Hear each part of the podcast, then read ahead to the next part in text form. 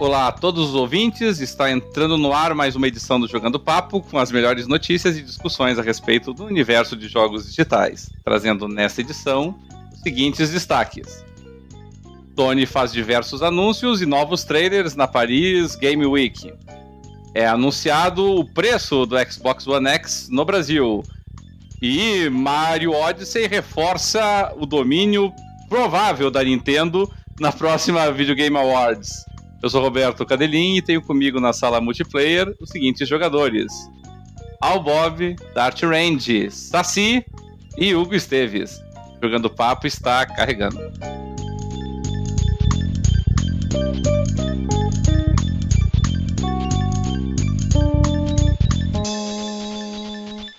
É isso aí, galera. Estamos começando mais uma edição do Jogando Papo, podcast onde não basta jogar, é preciso debater. E hoje temos bastante jogos para serem tratados, bastante jogos, inclusive, potencialmente vencedores de melhor jogo do ano. Mas vamos primeiro dar uma passadinha pelos nossos colegas aqui de sala, saber o que, que eles têm jogado, se tem jogado um desses favoritos, se tem jogado os que não são tão favoritos. Começando pelo nosso querido Albob, meu caro Albob, que já me bate saudades aí do nosso encontro lá na BGS. O que, que tem aprontado desde a última gravação, meu querido? Nossa, eu tenho jogado umas coisas aí. Eu comprei o Shadow of War, que eu andei jogando um pouquinho, e aí eu parei um pouco porque eu tô nesses meus planos aí de pegar o Xbox One X o mais rápido possível. Então falei, ah, vou deixar pra jogar de uma forma mais bacana depois. Então, e aí eu aproveitei agora pra dar uma explorada aí no EA Access, que começou a surgir uns joguinhos lá, e aquelas 10 horas tá me sabe, dá pra experimentar um pouco. Andei jogando um pouco Need for Speed novo lá, que não tinha chegado a jogar na BGS. Mas, bem, realmente, tô jogando mil coisas, cara. E, eu, assim, tô jogando mil coisas, mas não adianta. Eu vou esperar ainda chegar o X aí, que provavelmente vou conseguir pegar nessa final de semana do dia 11 de novembro. e aí vamos ver, cara, mas o que eu tô jogando assim mesmo é essas coisas, assim, as 10 horas do EA Access de qualquer coisa que vai surgindo lá. Mas do ponto de vista dos jogos que você tem jogado com mais frequência aí, ó, Bob, quais são os que tem te tomado mais tempo? Porque, pelo visto, o do Middle Earth foi só pra sentir o iníciozinho dele. Não, não, na verdade é ele que tem me tomado mais tempo. Eu comecei a jogar ele tanto, tanto, e aí eu falei, putz, eu vou começar a terminar o jogo aqui, eu quero ver ele no, no X. Então ele, uhum. ele é o meu principal, assim. Ah, entendi. Aliás, eu cheguei a terminar o, o South Park. Terminou já? Terminei, que é o final mais estúpido de todos os jogos que eu já joguei. Olha que tem, tem concorrências fortes nesse quesito aí. É, foi bem, foi bem estúpido. Estúpido no bom ou no mau sentido? Cara, de boa. É assim, eu entendo que a South Park terminaria daquele jeito qualquer episódio, entendeu? Então, como South Park eu gostei, porque beleza, é um episódio ali. Como jogador achei uma merda. Faz sentido pra série. Isso, pra série em si, pro jeito que os caras fazem os negócios, tudo bem. Agora, como jogador, eu achei um, uma bosta. Mas tudo bem. Então eu deixei no meio termo. ok. O meio termo, pelo, pelas críticas que eu tenho lido, tem sido a opinião da maioria com relação ao jogo, por sinal. É, seguindo adiante, é, Saci, como é que você tá, querido? Você faz um tempinho que não gravou conosco, né? Acho que foi as últimas duas, acho que não? É, a, a última certamente, por problemas de saúde, agora eu tô me recuperando e vamos ver se ah, ficamos felizes. episódio então nos diga lá, como é que você tá? Eu, eu tô, tô bem de jogos, né? Até porque eu, com uhum. o negócio da doença acabei ficando mais em casa e consegui terminar o Pillars of Eternity. Na sequência, emendei o Torment Tides, Tides of Numenera, que estava em promoção na live, e consegui acabar ele também. Daí fiquei uns dois dias deprimido, que não queria jogar outra coisa que não fosse RPG. Depois me recuperei e comecei a jogar Halo Wars, Halo 5, continuar a campanha do Gears 4, que estou em doses homeopáticas. E hoje eu experimentei dois lançamentos. Um que lançou essa semana, que é o Super Lucky Tale, jogo da raposinha que eu comprei para meu filho parar de me encher o saco. que eu mostrava qualquer vídeo de jogo para ele. Disse, ah, o que, que tu achou desse jogo, filho? Ah, eu acho que tu tinha que comprar o Super Lucky Tale. Tá, filho, entendi, mas e esse jogo? Eu prefiro o Super Lucky Tale. Tá bom. Né? Então já acabei comprando, é, consegui uma promoção dos cartões e o jogo é bem interessante. Ah, os reviews dele não foram muito bons, mas para para um jogo familiar, assim, para crianças menores e tal, é, ele, ele cai muito bem. Né? Ele tem uma jogabilidade um pouco mais lenta, mas é bem interessante. Eu, eu, joguei a demo dele lá na BGS, eu confesso que eu não, não curti muito a, a demo. Não, não que fosse um jogo ruim na demo, assim, sabe? Eu achei só um jogo de plataforma é, genérico, assim, sabe? Que tenta. É, simplório, que tenta copiar, de certa maneira, alguns jogos do Ratchet Clank do passado, não os atuais, inclusive, do passado. É, mas eu, sabe o que, que eu achei? Na verdade, foi exatamente. Não o contrário do que você falou, mas eu achei assim que ele, ele não era simples o suficiente para que crianças menores conseguissem jogar ele. Eu, eu não sei qual é a faixa etária do teu filho, se ele tem é, menores, eu digo assim, 8 anos, é de 8 tá. a 10 anos, né? Tá. Uh, que, que possa ler né, algumas coisas, entender o que, que os personagens estão pedindo para você fazer e tal. Porque ele tem aquela parte dos colecionáveis, né, e, e que tem alguns desafios a mais para fazer, se você quiser completar as coisas. Mas me parece que para você fazer a fase, né, simplesmente terminar a fase não, não é uma coisa tão complexa, pelo menos até uma boa parte do, do jogo. É, eu estou bem ainda no início, assim, né? E, e, provavelmente quem vai jogar mais é o meu filho, eu vou ficar acompanhando, dando alguns toques. É, o outro jogo que eu experimentei hoje, rapidinho antes da gravação, foi o Star Wars Battlefront 2 pelo EA Access. Ele tem aquelas 10 horas de, de teste. Então eu baixei ele hoje durante o dia e fiz o primeiro capítulo da campanha que é o que me interessa basicamente nesse jogo, multiplayer. Quando, quando chegar no EA Access, daqui a oito meses, dou uma experimentada nele. Mas a campanha uhum. achei muito bem feita, produção boa, né? Tu fica olhando a, a modelagem do, do, dos personagens, é difícil não pensar assim, que bom que seria se o Mass Effect tivesse essa qualidade de modelagem de rostos, né? Sim, sim. É. Claro que é, é diferente, né? A, a, a comparação não é totalmente justa, porque é o RPG que tu, que tu pode fazer diferentes personagens, às vezes a coisa não, não é tão simples assim. Mas de qualquer forma, a gente espera que numa próxima iteração do Mass Effect ele chegue mais perto disso, que é o que a gente esperava nessa geração. Mas o Battlefront a impressão que me deu assim que é uma campanha muito cinematográfica assim, que faz jus ao clima do Star Wars, mas embora esteja bem no início. Mas eu estou gostando, fiquei bem interessado em ver até o final e devo fazer essa. Eh, acho que são três capítulos que tem na, na avaliação. E quando eu puder pegar numa locadora para terminar a campanha, eu vou fazer, certamente. E era isso aí. Muito bom. O, realmente o Battlefront o novo saiu agora para eh, realmente para testes, mas não saiu em todas as plataformas, né? Eu acho que ele saiu para PC e eu não sei se saiu para outra plataforma. O Xbox também. Será que saiu pro PlayStation 4? Porque eu tinha a impressão de que ele não tinha saído para todos. Não, porque, não, porque o PlayStation 4 não tem. Ah, que foi pelo EA Access, né? É verdade. É verdade, tá certo. É, o, PlayStation teve acesso ao beta, certamente. Uhum. Sim, teve um beta. Não, mas a, eu joguei eu... o beta até no PlayStation. Mas para esse daí foi só pelo EA Access. Que a notícia Sim. de hoje, hoje só teria no PC pelo o, o, programa do PC e no Xbox pelo EA Access. Muito bom. E a ti, Dart, o que, que andou aprontando, o que andou fazendo, jogando o quê? Eu até não joguei muito, eu joguei bastante até o, o, o feriado ali de 1 e 2 de novembro que teve. Uh, que naquele feriado e aquele fim de semana eu acabei terminando o Horizon Zero Dawn. Praticamente fiz uma imersão no Horizon Zero Dawn, que, que é um jogo que me prendeu muito. Ficou muito bom esse jogo, gostei bastante. Uhum. Uh, Concordo contigo. Porque é, é, raro um RPG que tem uh, que, que tu tem que uh, ficar gerenciando itens e, e inventário, que, que, geralmente eu não gosto dessa parte do RPG, mas a dele é, é mais simplificada, é, é, é, mais interessante, menos aborrecido de fazer, como por exemplo no The Witcher 3, que eu não gosto dessa parte aí. De ter que ficar tentando montar coisa e juntar ingredientes para montar uma poção. Esse daí eu achei melhor. Claro, ele é mais simplificado por isso. Muito mais, claro. É, é, só você clicar em cima do item que você quer e ela já vai montando se você tiver os ingredientes. É. Né? E a história eu achei muito boa. Uh, para mim, a melhor história de videogame, assim, uh, uh, depois do, do Bioshock, né? eu achei muito boa a história. Isso que me prendeu no jogo, que eu não, não assim, enquanto não terminei ele. E, e eu não fiz uma corrida para terminar, eu, eu até fiz bastante coisa secundário. Até para poder ficar mais forte né, pro, pro final. Uhum. E, porque começa a ficar bem difícil no, pro final ali.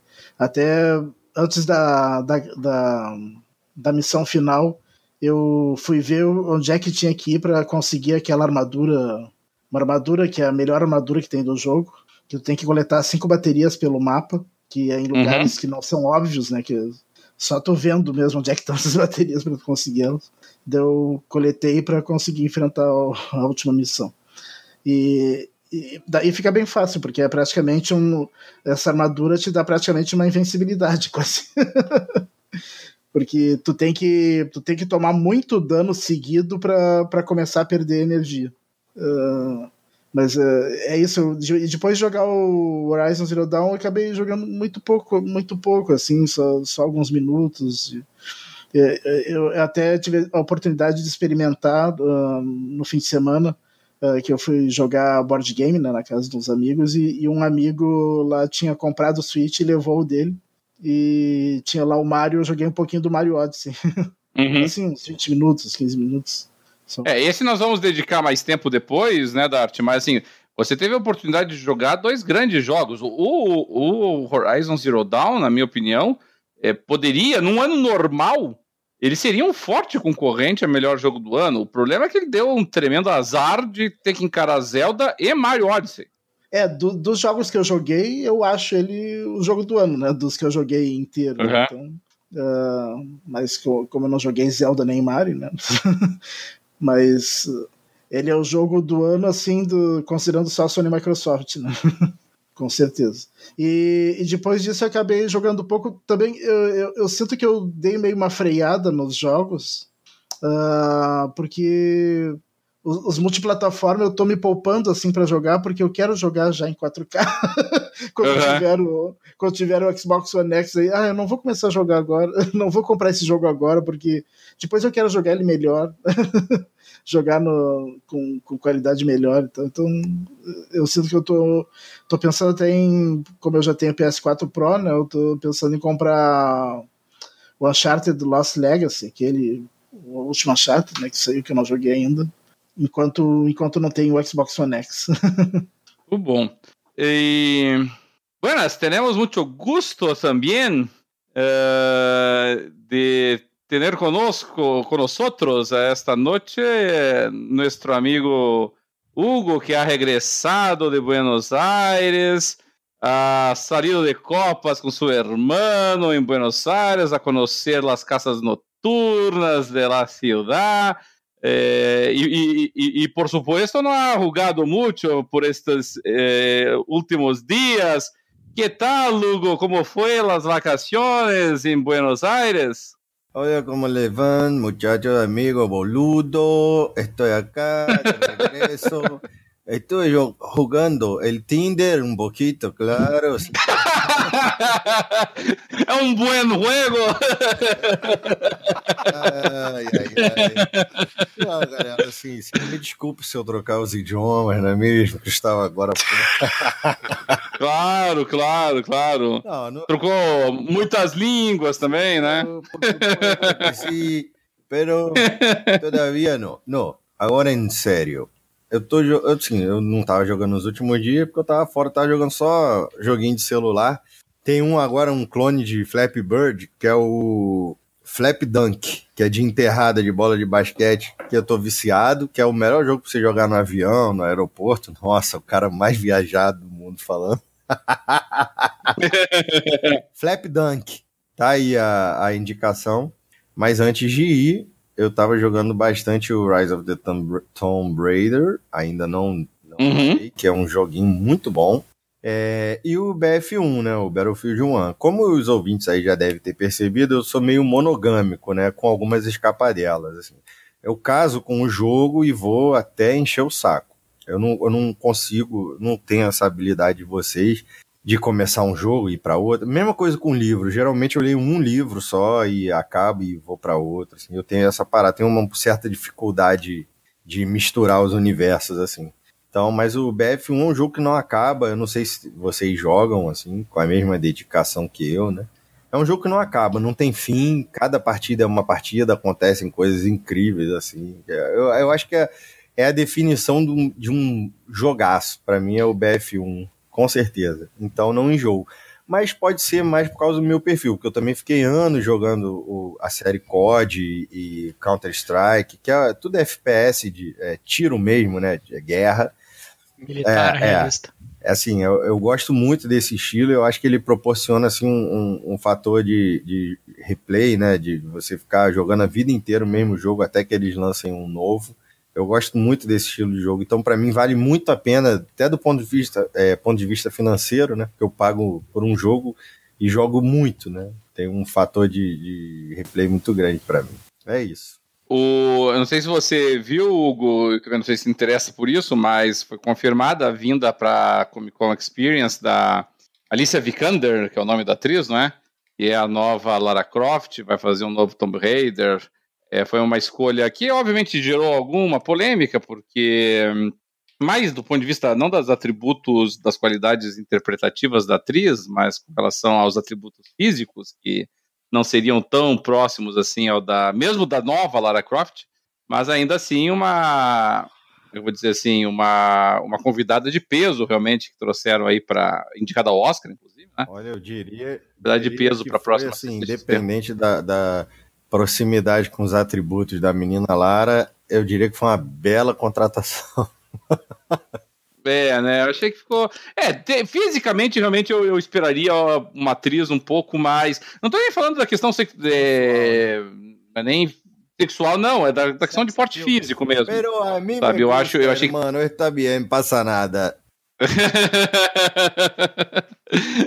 Então, é, bom, mas enfim, para o pessoal que vai para CCXP, realmente tem essa opção aí de conhecer a, a Vikander, que vai estar tá dando um pulinho por lá, a nova Lara Croft, a nova Tomb Raider, como aparece de vez em quando nos, nas notícias, né?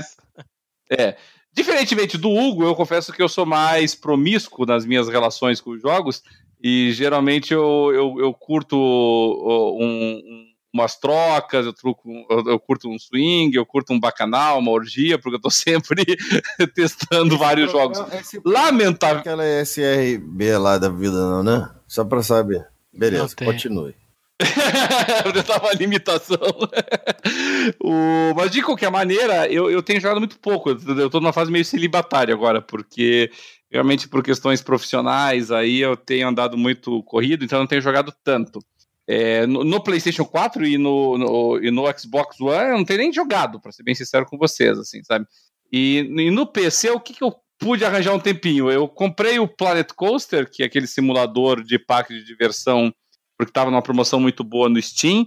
É, eu gostei dele, achei um, um simulador interessante. Ele, ele é muito mais, digamos assim, matemático e estatístico do que propriamente fiel na sua representação é, gráfica do jogo, né? Não tem muita relação ali entre o que está acontecendo graficamente no jogo e os números que o teu parque apresentam. E, o, e, o, e realmente o jogo não, não tem tanta fidedignidade nesse aspecto aí com relação ao que acontece. Mas é assim, eu estava muito saudoso de jogos como Theme Park e, e Roller Coaster Tycoon da, de, de antigamente. E eu achei que o Planet Coaster faz um bom, um bom papel de revival aí para ele. É, é, um jogo que eu até tenho jogado junto com a minha filha mais, mais velha, que ela gosta de decorar o parque e tal, então a gente tem curtido junto. Eu também joguei um pouquinho do Aven Colony, que é um basicamente ali um joguinho de simulação de colônia espacial, assim, muito parecido com. Faz sempre um desse gênero, né? Quase todo ano tem um desses daí assim. E é simples até assim, ele não tem muita não tem muito de novo a oferecer, mas é um jogo bem fluido, é fácil de aprender, realmente não é difícil de você entender os mecanismos dele. E o que eu tenho jogado de vez em quando é o Stranger of Sword City, que é um jogo que saiu primeiro para mobiles e para o PS Vita, depois migrou para os consoles e também para o PC. O porte para PC dele não ficou lá grande coisa. É, precisa ter uma certa paciência com, uma, com o fato de que você tem que elevar o nível dos seus personagens. O jogo é muito duro, os inimigos são muito difíceis. Então você tem que fazer bastante grinding antes de conseguir ir para as missões principais. É, mas assim, para jogar um pouquinho dá para curtir. E comecei, mas agora eu comecei a semana. Eu comecei a jogar o novo jogo da Dedelic, que é do baseado na obra do Ken Follett, Os Pilares da Terra eu, eu, li a obra do Ken Follett, achei um livro muito bom, assim, então achei muito legal quando ele foi transportado para videogame. É um trabalho muito competente de arte, de adaptação, inclusive. Só que, infelizmente, os jogos da Dedelic, assim como os jogos da Telltale, ou esses jogos de Adventure, a, o mecanismo, a mecânica de jogo está um pouquinho cansativa já. E, e a Dedelic, eles, o que eles mudaram foi tornar os jogos mais simples, a interface mais intuitiva. E até teve muita gente que não gostou disso, porque os fãs de Adventure, às vezes eles gostam daquele pixel hunting, né, de ficar catando pela tela o que, que é interativo, o que, que não é. E o. Clicando 15 minutos na tela para achar uma coisa que reaja ao mouse é, é, facilitar demais a vida. É, mas é exatamente esse o nível da crítica, sabe?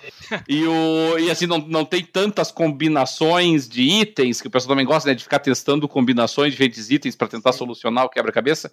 Ele é um jogo assim que, que nem o Silence, que foi o outro que eu joguei deles recentemente ele, ele te conduz mais pela mão, assim, sabe? Você, para você não conseguir resolver um quebra-cabeça tanto no Pilares da Terra quanto no no Silence, você tem que caprichar, sabe? Porque o jogo te entrega de mão beijada. No, no Silence, acho que teve um momento só no jogo inteiro que eu travei ali precisei quebrar um pouquinho a cabeça.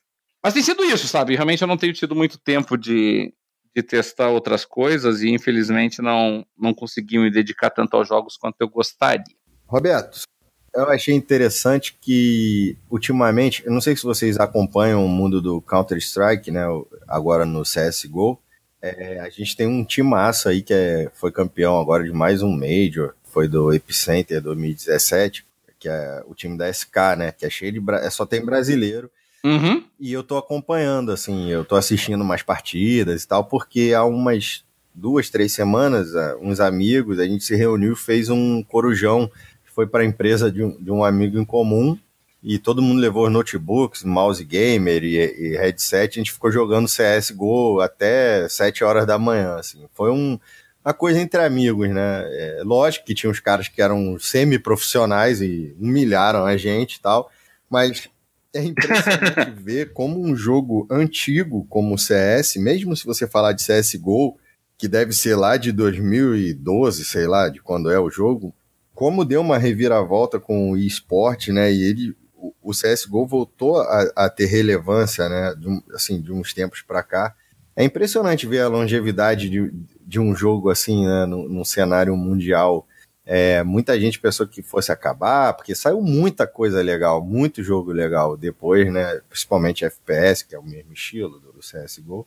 E é legal acompanhar a comunidade, né? Que os jogadores e tal, eles todos gravam live, é, é, streamam lives, né, no caso, e fazem análises de jogos. Então a comunidade está evoluindo muito. Tipo, tem uma galera mais nova chegando agora, arrebentando também, e os caras da SK analisam o jogo, a performance de cada jogador. Cara, é mó barato, assim, para quem gosta de CS e tem curiosidade, eu recomendo, procura o canal da, da SK né, do, do Fallen, que é o, é o jogador mais experiente, é o mais velho também, joga muito, muito mesmo.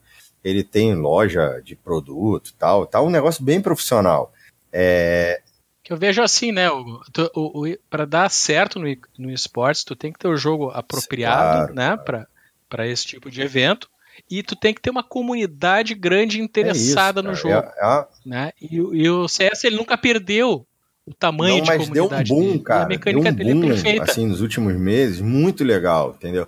Creio que até acompanhe é, a reviravolta no, no, no, do SK, que andou perdendo um monte de, de torneio, e os caras se afinaram, assim, estão demais, meu. Os caras estão voando, os jogos são sensacionais.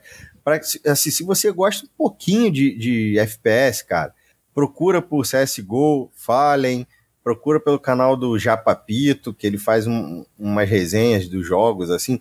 Cara, é, é um universo muito evoluído. É muito legal de acompanhar é bem divertido e todo mundo na vida já jogou um pouco de CS, né? Sabe qual é a mecânica do jogo, né? É, é, assim, uhum. cara, é muito divertido. Os caras jogam, é um nível alucinante o nível dos caras, assim.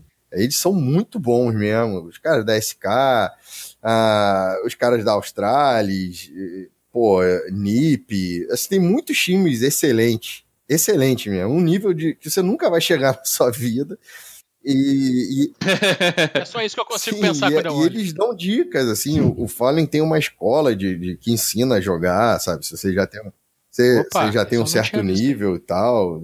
Esse cara é mó barato, tem muita coisa acontecendo, e é um troço que tá meio que assim no, no submundo dos games, né? Que tá numa categoria à parte, tá no esporte, não tá muito no gaming, né? Assim, no, no core do game, não tá nas notícias, não é, é, é publicado pela Valve, mas é, sim, não se fala muito disso no mainstream, né?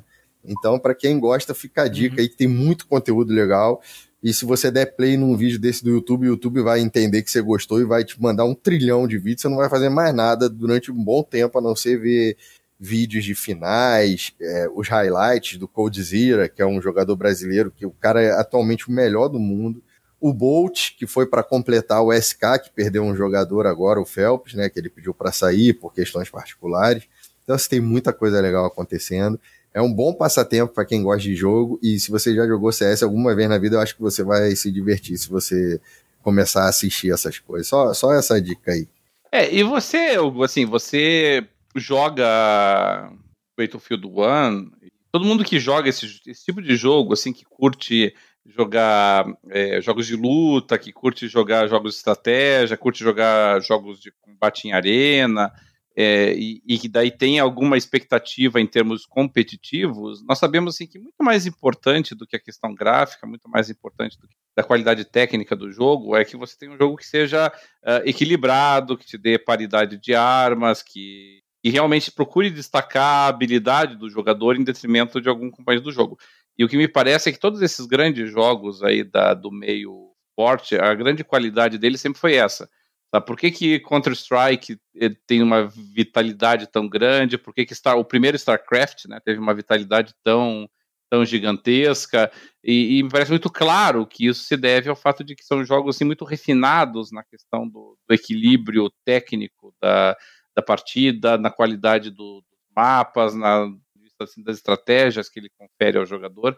Que às vezes jogos que têm um destaque muito grande para a parte técnica, para a parte gráfica, para a parte sonora, ou enfim, o que quer que seja, eles às vezes esquecem que os jogadores que estão afim, que são mais hardcore nisso, eles não estão gostam disso, evidentemente, mas não estão procurando exatamente isso. O que eles querem é, é sentir que existe equilíbrio, que existe um respeito à, à qualidade do jogador e, e, então esses jogos eles estabelecem o paradigma que os outros devem seguir nesse sentido. Então por isso que eu não estranho tanto que os jogos mais antigos e que não tem um primor gráfico ainda é, atraiam tanta Cara, gente. A né? premissa né? é equilíbrio, né? Você não tem perks, no, é, é, não tem classes elite, tem, começa todo mundo igual. Tem uma questão da economia do jogo, que você tem que fazer round só de pistola para economizar, para poder daqui a dois, três rounds estar tá forte no dinheiro e um netcode, né, que não, não permite, assim como os outros jogos, a influência do, do,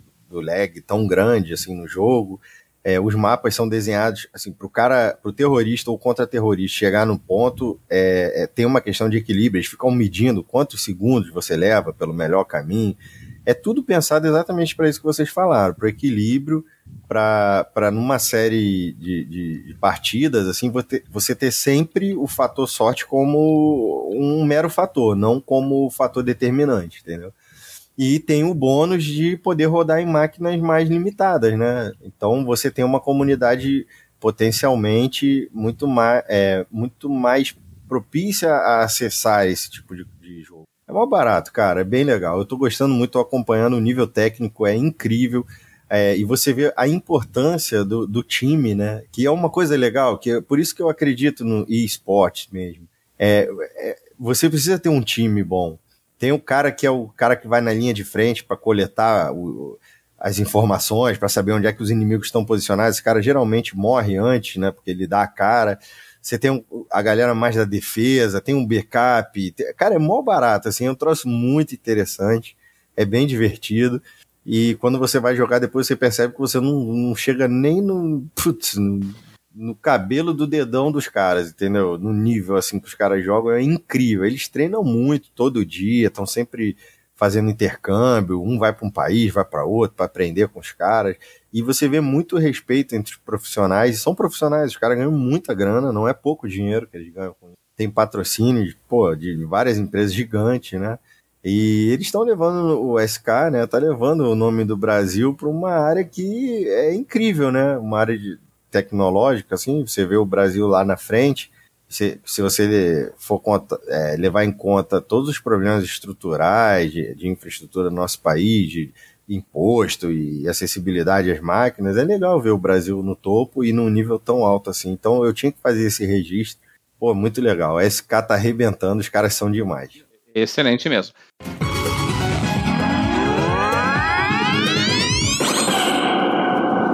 É, mas, mas, senhores, para a gente não, não se estender muito aqui, até porque nós temos aí uma pauta meio cheia hoje, eu gostaria de falar com você sobre. Entrar já nos nossos principais temas aqui.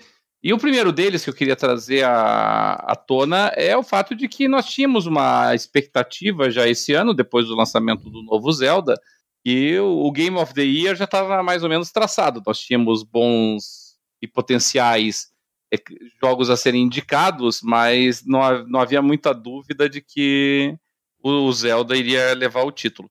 E eis que surge o Mario Odyssey, e, e aí nós estamos olhando aí para um potencial domínio da Nintendo com o Switch e com seus jogos para melhor jogo desse ano. E com relação a isso, eu gostaria de começar então com o Dart, porque assim, eu pude jogar eu pude jogar realmente. É, pude jogar, não, pude ver alguns vídeos e assistir o pessoal jogando o Mario Odyssey, mas lamentavelmente não pude tocar nele.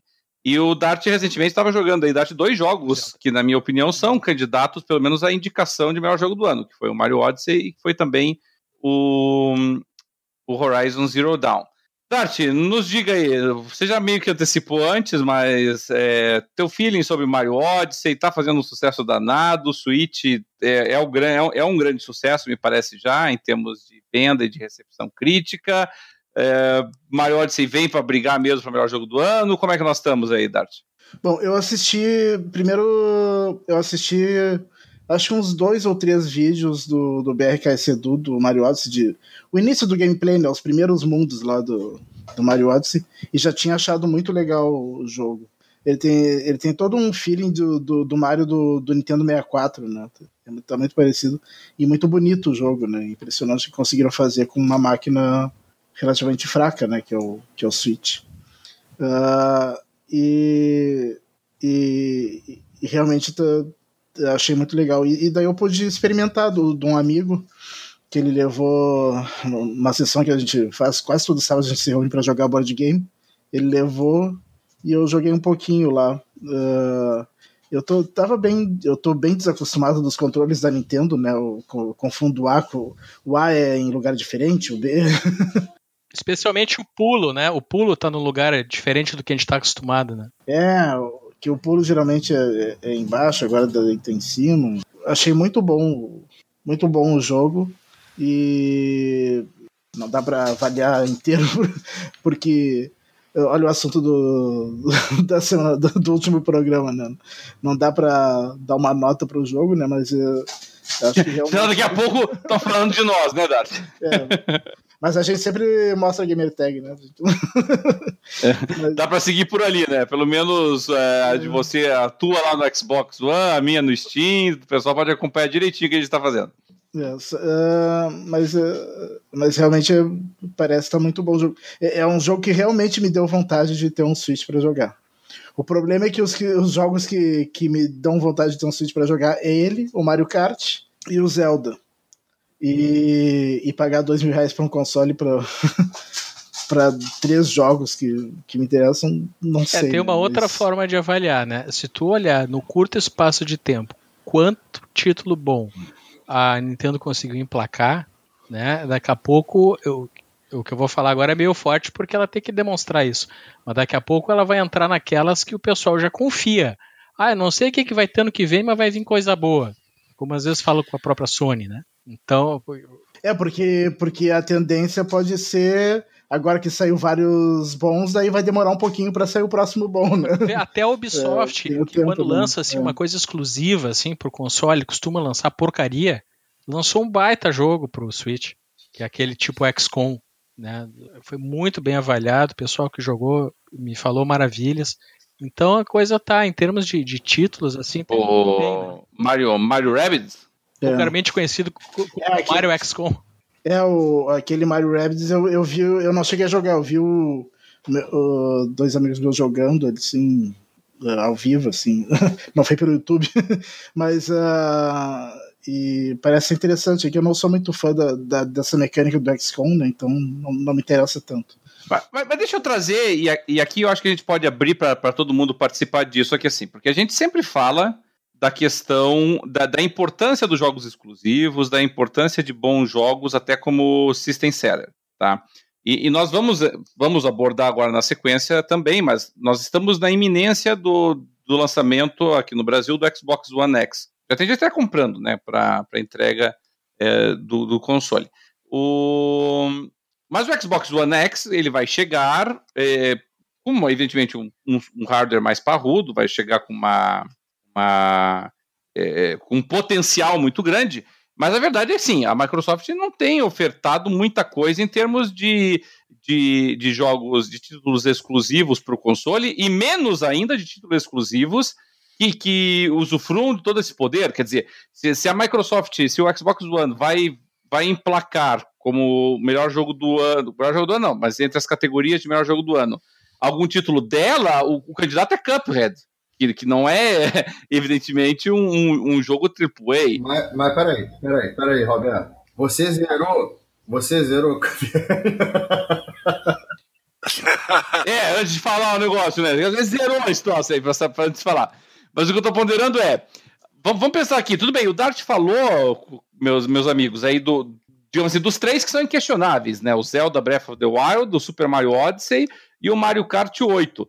Mas assim, vamos para pensar em termos de lançamentos desse ano do Switch, tá? O, o, o Ricardo já destacou para nós aí o, o, Mario Rabbids. Nós, nós poderíamos colocar o, o, Splatoon 2 também, que foi lançado e, e, assim foi, foi muito bem recebido também.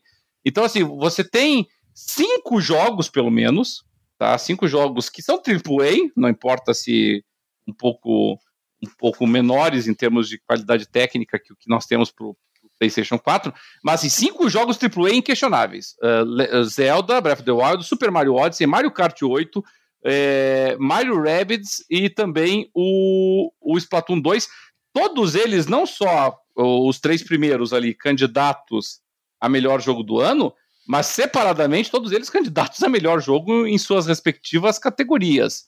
É, e aí eu penso, com todo esse mundo de coisa, o, o Switch não parece um investimento mais razoável do que um Xbox One X? Podemos começar aí pelo Bob com relação a isso. Não. dane jogo exclusivo, que se dane jogo bom. Dane esses Aquela porcaria lá meio estranha, parece um mobile. Não, assim, eu acho assim, vai falando um pouco mais sério. Se não tivesse nenhum videogame sei lá, da nova geração ainda no momento, se tivesse jogos comprados aqui, todos originais e tudo mais, talvez sim, entendeu? Mas no momento, cara, que já, já investi antes em alguns jogos e tudo mais, e eu sei que no Xbox One X ainda vou conseguir jogar eles melhores e não vou ter que ficar pagando remasterizados nem nada, eu prefiro realmente investir no X ainda. Mas, mas mesmo sendo jogos que você já tem, mesmo sendo jogos que já rodam no console que você tem, você preferiria gastar e gastar mais ainda por cima no Xbox One X do que no Switch? É. Embora eu não sei quanto que o Switch está saindo no Brasil. É, mas. Que, ah, vai, mercado cinza tá saindo por dois e pouco, dois seiscentos. Até agora acho que eu vi por mil e. Uhum. Não, tem, tá, tem, tu, tu encontra por dois e cem no mercado cinza. À vista tu consegue pagar uns mil oitocentos. Parcelado dois, dois e cem. Ah, e depois o único ruim é depois você vê um jogo aqui tá 300 conto, velho. É. Aí já... Tá, tem esse problema. É local, né? Que por exemplo, mesmo, eu, eu me concentrei na hora que eu vi o Mario, eu falei, putz, mano, eu acho que vou comprar. Que foi a primeira vez que eu falei, cara, eu vou comprar um console da Nintendo. Mas depois eu fiquei pensando, pô, eu não vou ficar jogando só Mario também, entendeu? Ah, mas não é só Mario, né? A gente tá falando de, de Zelda, nós estamos falando de Splatoon, nós estamos falando de outras, outros ah, títulos sim, que saíram esse... só esse ano, inclusive. Não, sim, mas aí depois você vê o custo-benefício também dos jogos, aí você fala assim, caramba, 300 conto. É que perfil, é perfil, né, Roberto? É perfil, é. Tipo, o é, que, que ele quer jogar? É Onde é que estão os jogos que ele quer jogar? Eu acho que acaba pegando muito isso também. Mas vocês acham que se de repente a Nintendo tivesse aqui no Brasil e os jogos tivessem mais ou menos da mesma nos mesmos parâmetros aí da, do PlayStation e da, e da Microsoft, você acha que você pensaria diferente com relação a isso, Bob? Eu acho que sim. Eu acho que sim. Eu não teria nem sombra de dúvida em relação a isso. Se tivesse também a mesma facilidade de, tipo, sei lá, é, se a maioria dos meus amigos também jogando e tudo mais, e tivesse uma. Sei lá, essa coisa da, dos jogos antigos também. Então acho eu, eu ainda ficaria, sabe, também. Eu, eu arriscaria, assim. Sem. Fala? Sem medo. Uhum. Por exemplo, eu quero um X mesmo agora, porque eu tô com o meu FAT faz um tempo e eu queria muito passar o meu FAT pro meu irmão, por exemplo. Uhum. E eu vejo que, tipo, como eu já tenho uma TV 4K há mó tempo e tudo mais e tal, e já tem muitos jogos que eu quero jogar com uma, realmente uma qualidade um pouco melhor, então eu falei, ah, eu vou. Já guardei dinheiro pra isso, por isso eu tô pe esperando pegar o, o, o X de uma forma. Eu também queria passar meu FAT pros outros. Se alguém quiser, vários, vários tipos de FET diferentes, é, inclusive. Se alguém quiser fazer uma transfusão de FET aí, é só chegar, chama lá. Eu depois. também tenho bastante para doar. Então, Hugo, deixa eu aproveitar você aí que se manifestou. você teve viajando agora para Argentina, você até falou que nessa viagem jogou bastante no, nos mobiles. O, as notícias são, e, e eu acho que não surpreende ninguém isso, que os jogadores do Switch jogam muito mais tempo na versão unplugged dele, né, do que na versão ali na do que na, na no formato de jogo é, vou dizer assim Não. encaixado na base, né? É, é para ti a ideia de ter um, um, um, um portátil como o Switch é, com jogos desse nível de qualidade te encanta a ideia? Não, não é ainda um console que te atraia mesmo com todo esse essa line-up fera aí que eles lançaram esse ano?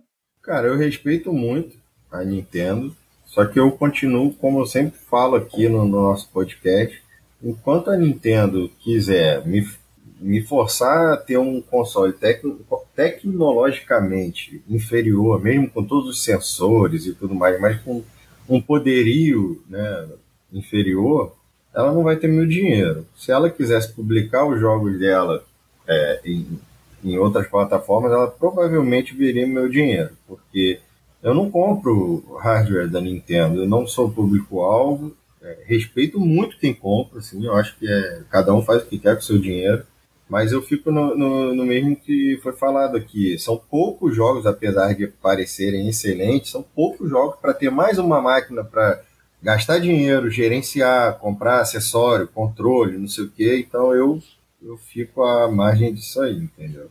Na hora que ela quiser publicar, seguir o caminho da SEGA, que a SEGA não seguiu por escolha, mas por necessidade, aí a Nintendo vai começar a ver o meu suado dinheiro. Por enquanto, Entendi. tô fora. É, Ricardo, você tem. Eu até estava falando aí que você tem filho pequeno, você, inclusive, e nessas horas deve bater uma dor, né? Porque você teve que comprar, diga, teve no sentido é, mais amplo aí, teve que comprar o Super Lucky Tale como uma alternativa para um menor de idade, né? E, e, a verdade é que tanto o Xbox One quanto o PlayStation 4 eles são muito carentes de jogos é, e principalmente jogos exclusivos que sejam voltados para o público mais infantil. É, de, de, regra geral, esses jogos são disponíveis multiplataforma e não são tantos também. E, e, e, já a Nintendo tem essa fama, evidentemente, de fazer jogos muito mais família. E talvez Zelda seja um jogo mais complicado, mas assim, é, o Super, o Mario Odyssey, o Mario Kart 8 e até o, o Splatoon são jogos que crianças podem podem jogar e aprender muito facilmente. É, para ti que tem filho menor, o encanta o console ou não? É, para minha decepção, eu fiquei mais encantado do que ele. É, é mesmo, é? Entendi. É, uh, eu até assim não estava muito afim, assim, ele ter vontade de ter o Switch, porque financeiramente eu acho ele complicado de manter aqui no Brasil. Né? Uhum. Uh, até no, no, PXB agora, com a com essa questão do Switch, a sessão de Nintendo começou a ser mais agitada, né? Que na época do Wii U era um cemitério aquilo lá. E, e eu vi assim que o pessoal aos poucos vai achando meios para conseguir a, as versões digitais em lojas de outros países. Então o pessoal vai dando um jeitinho para uhum. não ficar tão caro assim. Mas ainda assim são, são valores razoáveis. Né? É, mas eu, eu resolvi um dia começar a mostrar uns vídeos e, e transmissões para ele, do próprio Mario, né? Uhum.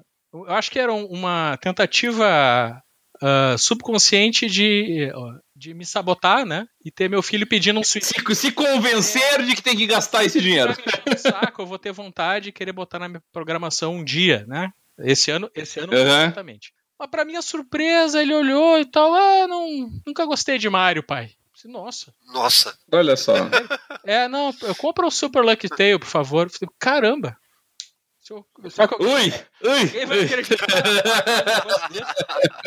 Eu falei, nossa. Bom, é o que dizem, é o que dizem de gosto, né? É, bom, financeiramente para mim é uma maravilha isso que ele tá dizendo, né? Mas, é Mas é mesmo, filho. Então, tá, vai ver que assim, ele não, não chegou a experimentar. E Sonic, ele gosta? Gosta, cara. Ele, ele gosta go... de Sonic? Aí, moleque Não, ele gosta de Sonic. Ele é eu, eu comprei o Mania, né? Ele achou legal e tal. Só quando eu mostro. O, o Forces, o Forces tem apanhado, pois né, é, Mas daí pra tu ver, ele tem o gosto. Tu... Ah, eu mostrei o, o, o vídeo, alguns vídeos do Sonic Forces para ele, né? Que por um lado uhum. ele gosta dessa, eh, dessa questão de customização do personagem, mudar as roupinhas, botar as coisas e tal. Ele acha, eu vejo que ele acha isso bacana nos jogos que ele joga. Pensei, bah, ele vai achar o máximo esse negócio do Sonic Forces, então, né? Que tu joga lá com um avatar e monta. Mas eh, ele olhou, é, ele queria jogo do Sonic para ele jogar como Sonic, não como um bicho esquisito genérico. Ele já hum. meio assim. Ah, é, legal. Mas depois ele foi vendo as fases e tal. Daí, assim, ó, o último vídeo que eu mostrei para ele. E aí, filho? É, né? Pois é, mas eu queria que tu comprasse o Super Lucky Tale. Puxa vida. Tava decidido que ia ser o Super Lucky Tail, não tinha como fugir disso. bonequinho do Sonic no quarto, tem, sabe? Isso que ele gosta. Uhum. O Sonic Forces realmente não caiu no encanto. E pois é. daí peguei hoje, ele começou a experimentar e tal. Não sei, não sei se daqui a pouco o amor pelo Super Lucky vai durar dois dias e acaba, não sei.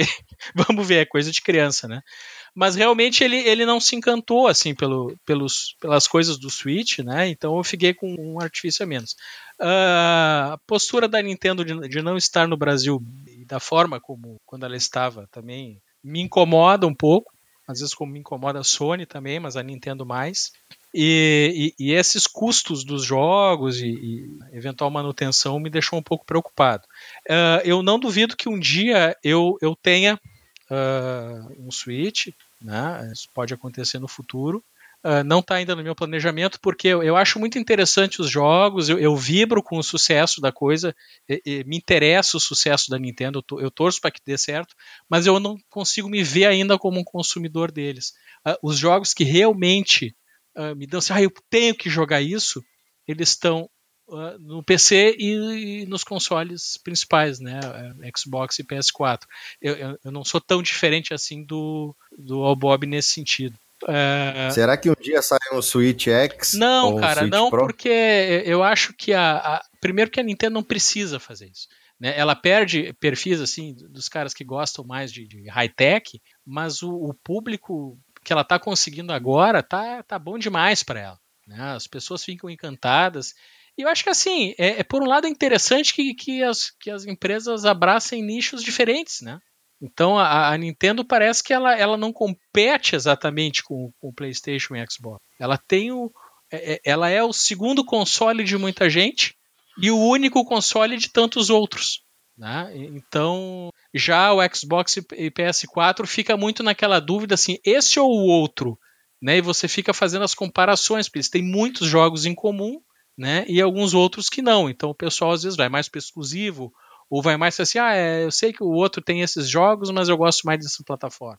E, mas eles competem uhum. diretamente. A Nintendo tem a corrida dela, né? E isso acho que é interessante para eles que fique nessa linha. É, essa tem sido a filosofia da, da, da Nintendo. Eu só, eu só acho assim, sabe, que.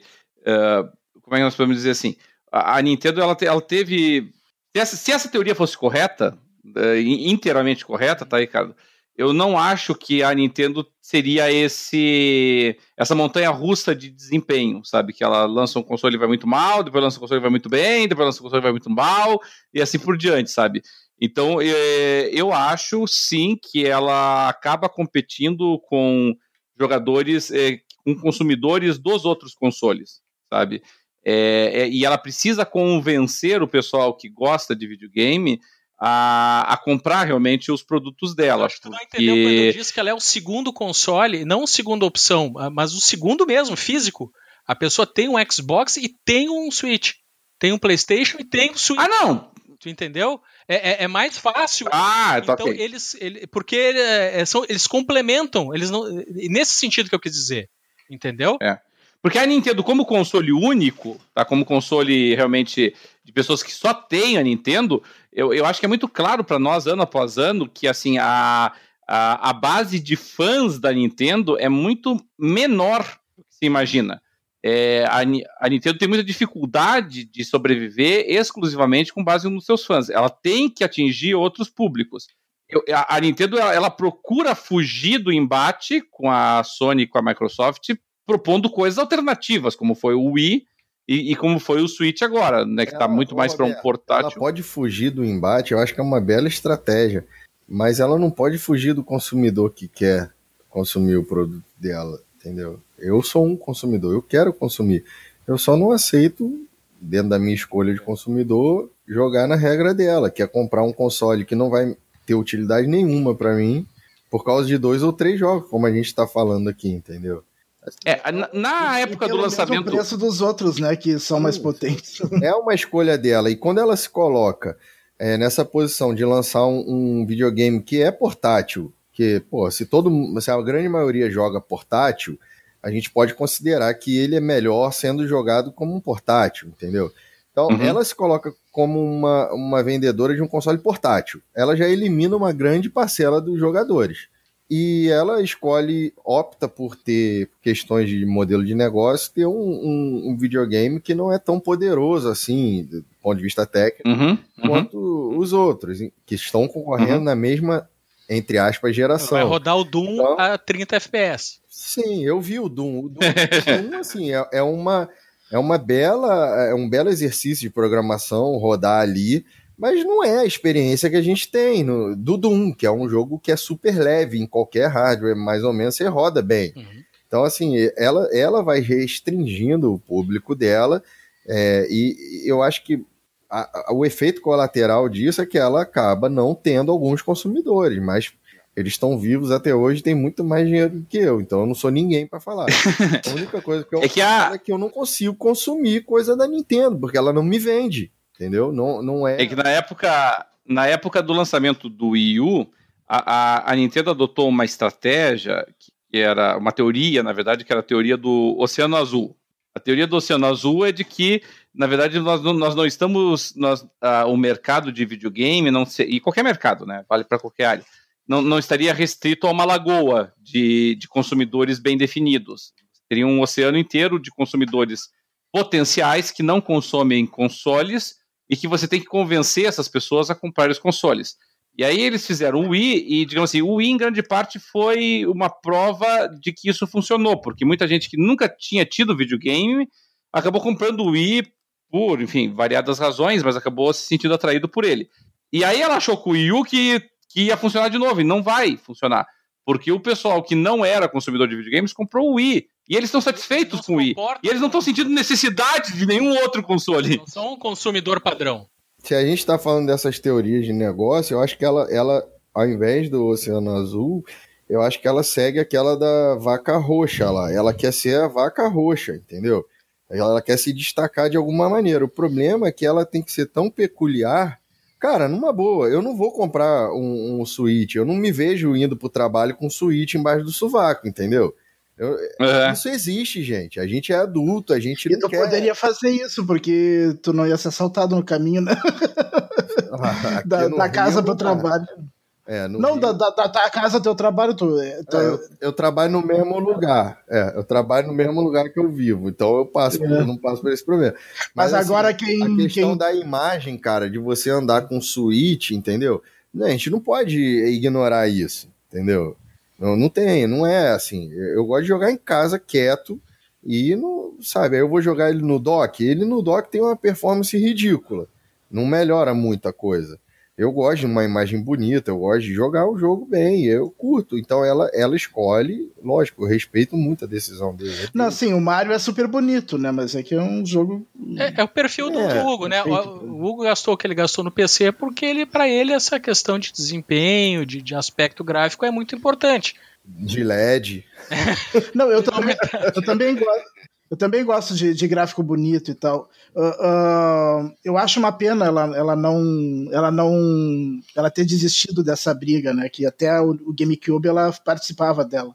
Mas uh, sim, mas ela ainda estava que... parelha na época do GameCube, é, ainda estava é, pau a pau é, ali com o, o GameCube era, é, era até mais potente que o P2, Play 2. Uh, o, o que me incomoda é o fato dela cobrar o mesmo preço que, que os consoles que são mais potentes tecnologicamente. Isso é que eu não aceito. Uh, uh, tinha que ser mais barato. Um console que é inferior uh, tecnologicamente tem que ser mais barato. E, é, esse é, é, o ponto. É, ela pode, ela pode fazer um console mais fraco sem problema nenhum. Claro, e se você parar para pensar como foi falar, não lembro quem falou agora, ah, é o segundo videogame. Beleza, cara.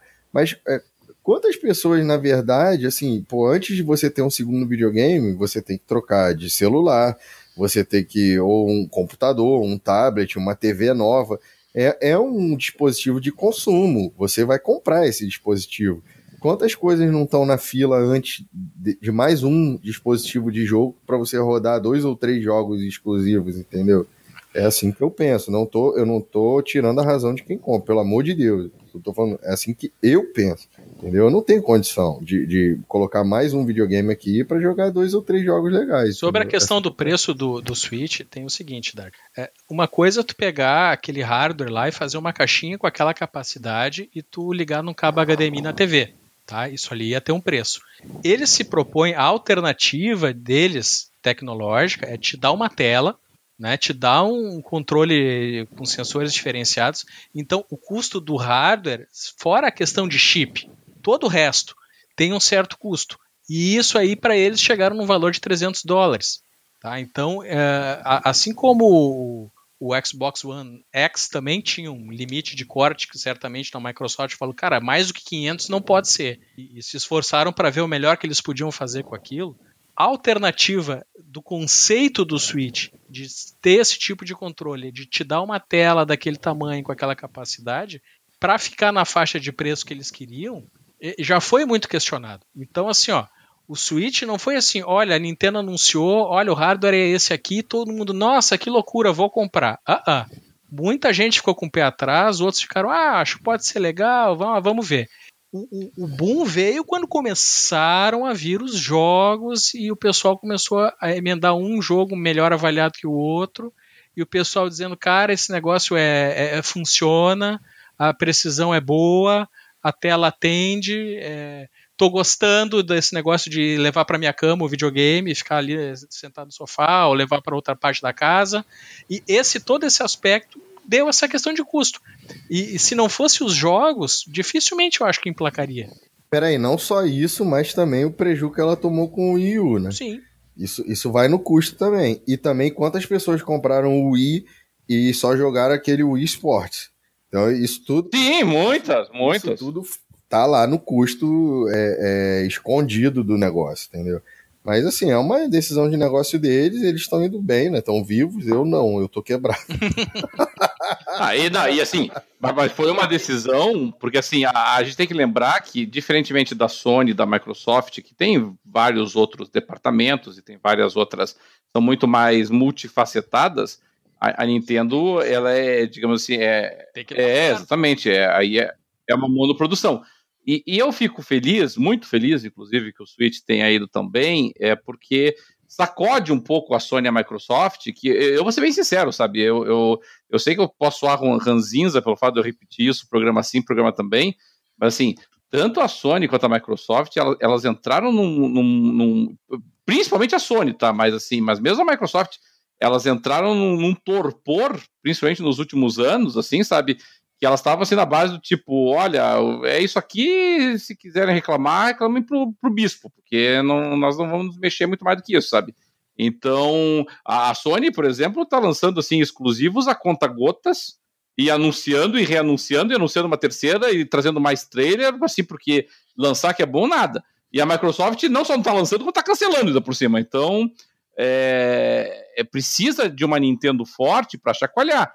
Então a gente vai chegar com certeza no, no ano que vem, em termos de quando formos dar os prêmios para os melhores do ano, e vai dar Nintendo uma atrás da outra, sabe? E, e, e, eu quero acreditar que tanto a Sony quanto a Microsoft estão pensando assim, tipo, ah, tudo bem, nós já vendemos bem nossos consoles, mas olha a grana que a Nintendo está fazendo com os jogos e com o console dela, porque está lançando coisa nova, e nós estamos aqui, sabe, é, é, digamos assim, a, a, passo de tartaruga.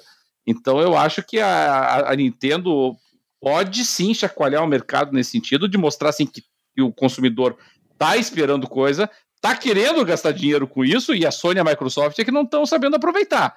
Sabe, que o pessoal tá indo comprar e, e tá indo comprar bem com relação a isso. E, e me parece, e me parece que para talvez, pelo menos para encerrar o meu ponto nesse tópico, que assim, a, a, a Nintendo mudou o foco realmente. Eu acho que a Nintendo realmente com o Switch, ela tá com a ideia de que esse vai ser o segundo console. Não é mais assim mundo aberto, não é oceano, nada disso. Tanto é que ela veio com as. Com a, assim, ela não veio com uma coisa nova, que nem o esportes, ela não veio com uma coisa nova, tipo o Wii Fit ou coisa parecida. Ela veio com os canhões, ela veio com o Mario, ela veio com o Zelda, ela veio com o que ela tinha, com o que ela tinha de melhor, assim, sabe? E esses jogos não são voltados para um público que não joga. Esses jogos são voltados para um público que joga, que conhece os, os personagens, que conhece os protagonistas, e, e realmente é, é, é para esse público que ela se voltou. E embora eu não tenha jogado o Super Mario Odyssey, eu assisti quase uma hora e meia do, de vídeos do, do BRKS Edu, que está com uma série muito boa sobre o, o Mario Odyssey, e eu vou contar para vocês, é extraordinário o que eu vi, sabe? Ele, ele tava numa fase ali que ele vai mostrando a, a, quantidade de modos de jogo, a quantidade de, de mudanças que o jogo proporciona. Então tem uma hora que você tá no mundo aberto, depois você já tá em uma plataforma 2D de novo, e aí você já tá depois enfrentando um, um boss em um cenário de combate que 3D. É, que é como se você estivesse jogando no Nintendinho, né?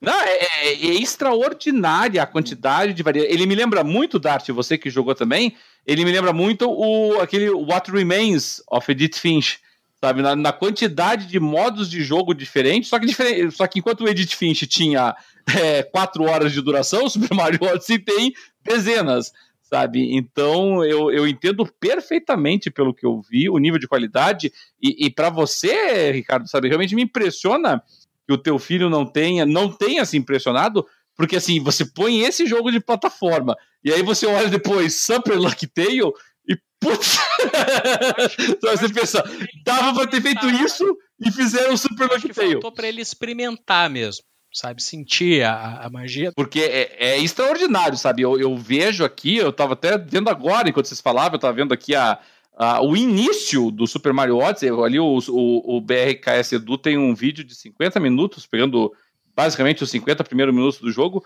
Que coisa alucinante, entendeu? É, é o melhor início de jogo que eu vi em muito tempo. É, eu, eu se, se fosse comprar, eu até eu confesso que eu tô com vontade de comprar, mas lá para fim do ano que vem o, o Nintendo Switch por causa desse jogo. E mas eu, se fosse comprar, eu ia ser o contrário da maioria dos consumidores do Switch. Eu, eu acho que eu praticamente ia deixar sempre no dock. Eu não, não ia jogar na, na tela. Até eu acho que seria uma boa Nintendo dar a opção de, de ter uma opção mais barata dele, né? Sem a tela, só, só, só jogar no dock. Ser é uma legal, caixinha. Boa ideia. No dock. Daí seria mais barato. E mais né? potente, né? Full HD, talvez. Opa! não, Full HD ele é, né? Ah! Mais ou menos, né? é, quando você tira do dock, dependendo do jogo, ele cai para 720. Não, é que a tela é 720, né? Então cai automaticamente mesmo. Pois é. E, o, e aí ele só sobe para mais quando você tá no dock, né? Então. É. é talvez esse seja o problema. O dock parece que é 1080, pelo menos o Mario é, eu acho. Ah, eu, eu acredito que seja. Eu, eu tô vendo ele aqui rodando. Me, me eu coloquei o vídeo a 1080, me parece 1080, e claramente o, o BRKS joga no dock. Então ele deve estar rolando ele a 1080. Joga no controle Pro aquele, né? Não, não joga nos joypads. Mas eu, eu realmente achei extraordinário e o pessoal assim que talvez tenha alguma dúvida ou talvez não entenda por que, que o Super Mario Odyssey é, vai concorrer com o Zelda para melhor jogo do ano, realmente extraordinário. E aí eu vou te contar, o melhor jogo que eu joguei esse ano, Dart, que eu joguei, não, não tenho dúvida nenhuma de dizer que foi o, o Horizon Zero Dawn.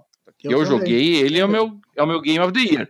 Mas assim, pelos vídeos tanto do Zelda quanto do Super Mario Odyssey, olha, assim, é, é difícil de dizer sem você estar tá com o jogo na mão, assim, sabe? Mas é, eu, eu, eu acho ele superior ao, ao Horizon Zero Dawn. Ambos. Tá? Tanto na variedade, tanto na, no, no, que ele oferece, no tamanho, na dimensão de, do que, que, pode ser feito. E olha que o Horizon Zero Dawn brilha nessas categorias, sabe? Em termos assim de variedade, de diversidade de jogo, mas não não nesse naipe, não, não nesse nível, sabe? É, é, é, é, quase outra divisão que eu tô falando, sabe? É talvez, realmente... talvez em história o Horizon ganhe, né? Que a história do Mario é aquela de sempre, né? Oh, o, Zelda, o Zelda. É, tudo bem, mas jogos, mas jogos de plataforma não precisam ter enredo, é, sabe? Não tem, né? O Zelda roda 900p 30 FPS docado. E o Horizon é o jogo mais lindo é você ver só, né? dos que eu vi até agora. Não joguei, só vi vídeo. O Horizon é maravilhoso. É lindo graficamente, a personagem está bem construída. no PS4 o Pro, então, fica mais bonito ainda. É, é um, é um, jogo muito bom, realmente, assim, sabe? For, seria, com tranquilidade, na minha opinião, o melhor jogo do ano, não fosse o fato de que realmente pegou um ano ruim. Embora o pessoal fala muito bem, eu, eu infelizmente não joguei e nem vi os vídeos, mas o pessoal fala muito bem do Persona 5 também. Sabe? Persona 5 eu não tenho dúvida de que vai ser um dos indicados. Ah, não gosto. É, a... não vi, não gostei. Amigos meus que jogaram Persona 5 e adoraram o jogo, então, uhum. uh, esqueceram totalmente dele depois de jogar o Zelda. É, pra você ver só, né?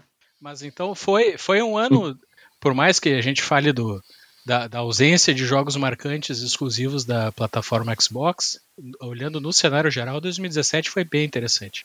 Não, foi, foi um ano excelente. Temos de, de conteúdo para você ter assim, quer dizer, você tem aí só, só, só a Nintendo contribuindo com pelo menos com pelo menos três, quatro grandes jogos. Aí você tem a, a, a, a, Sony trazendo jogos como Persona 5, trazendo jogos como What Remains, trazendo Nier Automata, trazendo é, o Nioh também, trazendo o Horizon Zero Dawn. Você teve, na Microsoft menos, mas teve lá o Cuphead muito forte. É, foi um ano excelente, muito eu, bom esse eu ano. Eu ainda estou jogando Halo Wars 2, né, que é um jogo para quem gosta.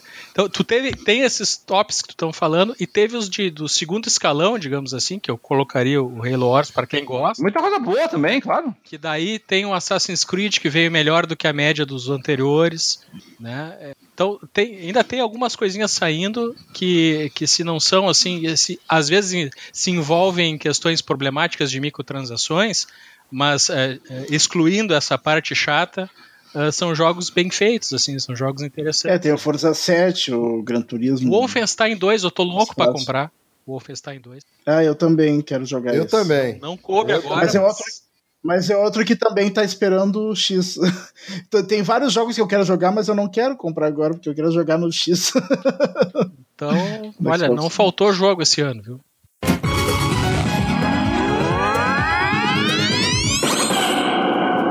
É, e por falar em não faltar jogos, para a gente também avançar o nosso conteúdo aqui, uh, infelizmente para nós, porque nós gostaríamos que, que elas fossem para o confronto mais direto em outros lugares, mas a, a, Sony acabou realmente deixando meio que a, a Games uh, Developers Conference para a Microsoft, e a Sony elegeu como segunda, ou talvez terceira, dependendo da TGS, é, como terceira casa a Paris Game Week. E, e, enquanto aqui na Brasil Game Show nem a Microsoft nem a Sony trazem grandes novidades, a Sony para Paris Game Week levou muita coisa, muitos trailers novos Aliás, em é particular. A primeira, é a primeira vez que eu ouvi falar da Paris Game Week. Nos outros anos eu não ouvi. É, mas, é, mas, é, o segundo ano que a Sony vai forte para lá, né? Apesar de talvez nós não temos Vou ouvido dar um contexto. Uh, porque assim, ó, uh, normalmente tem a PSX no final do ano, né? Que é um evento considerado grande.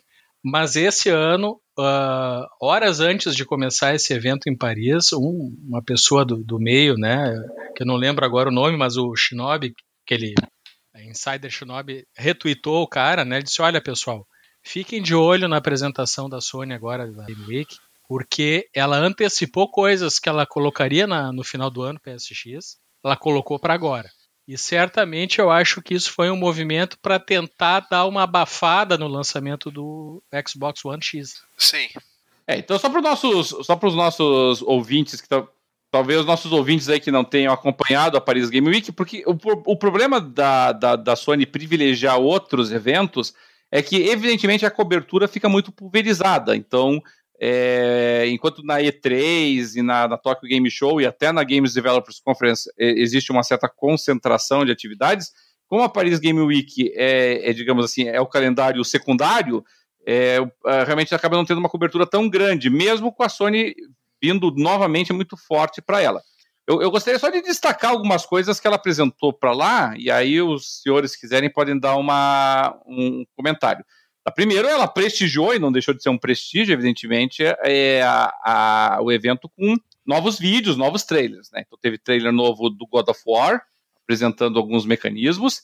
Teve trailer novo e data de lançamento para o remake do Shadow of the Colossus, para fevereiro do ano que vem.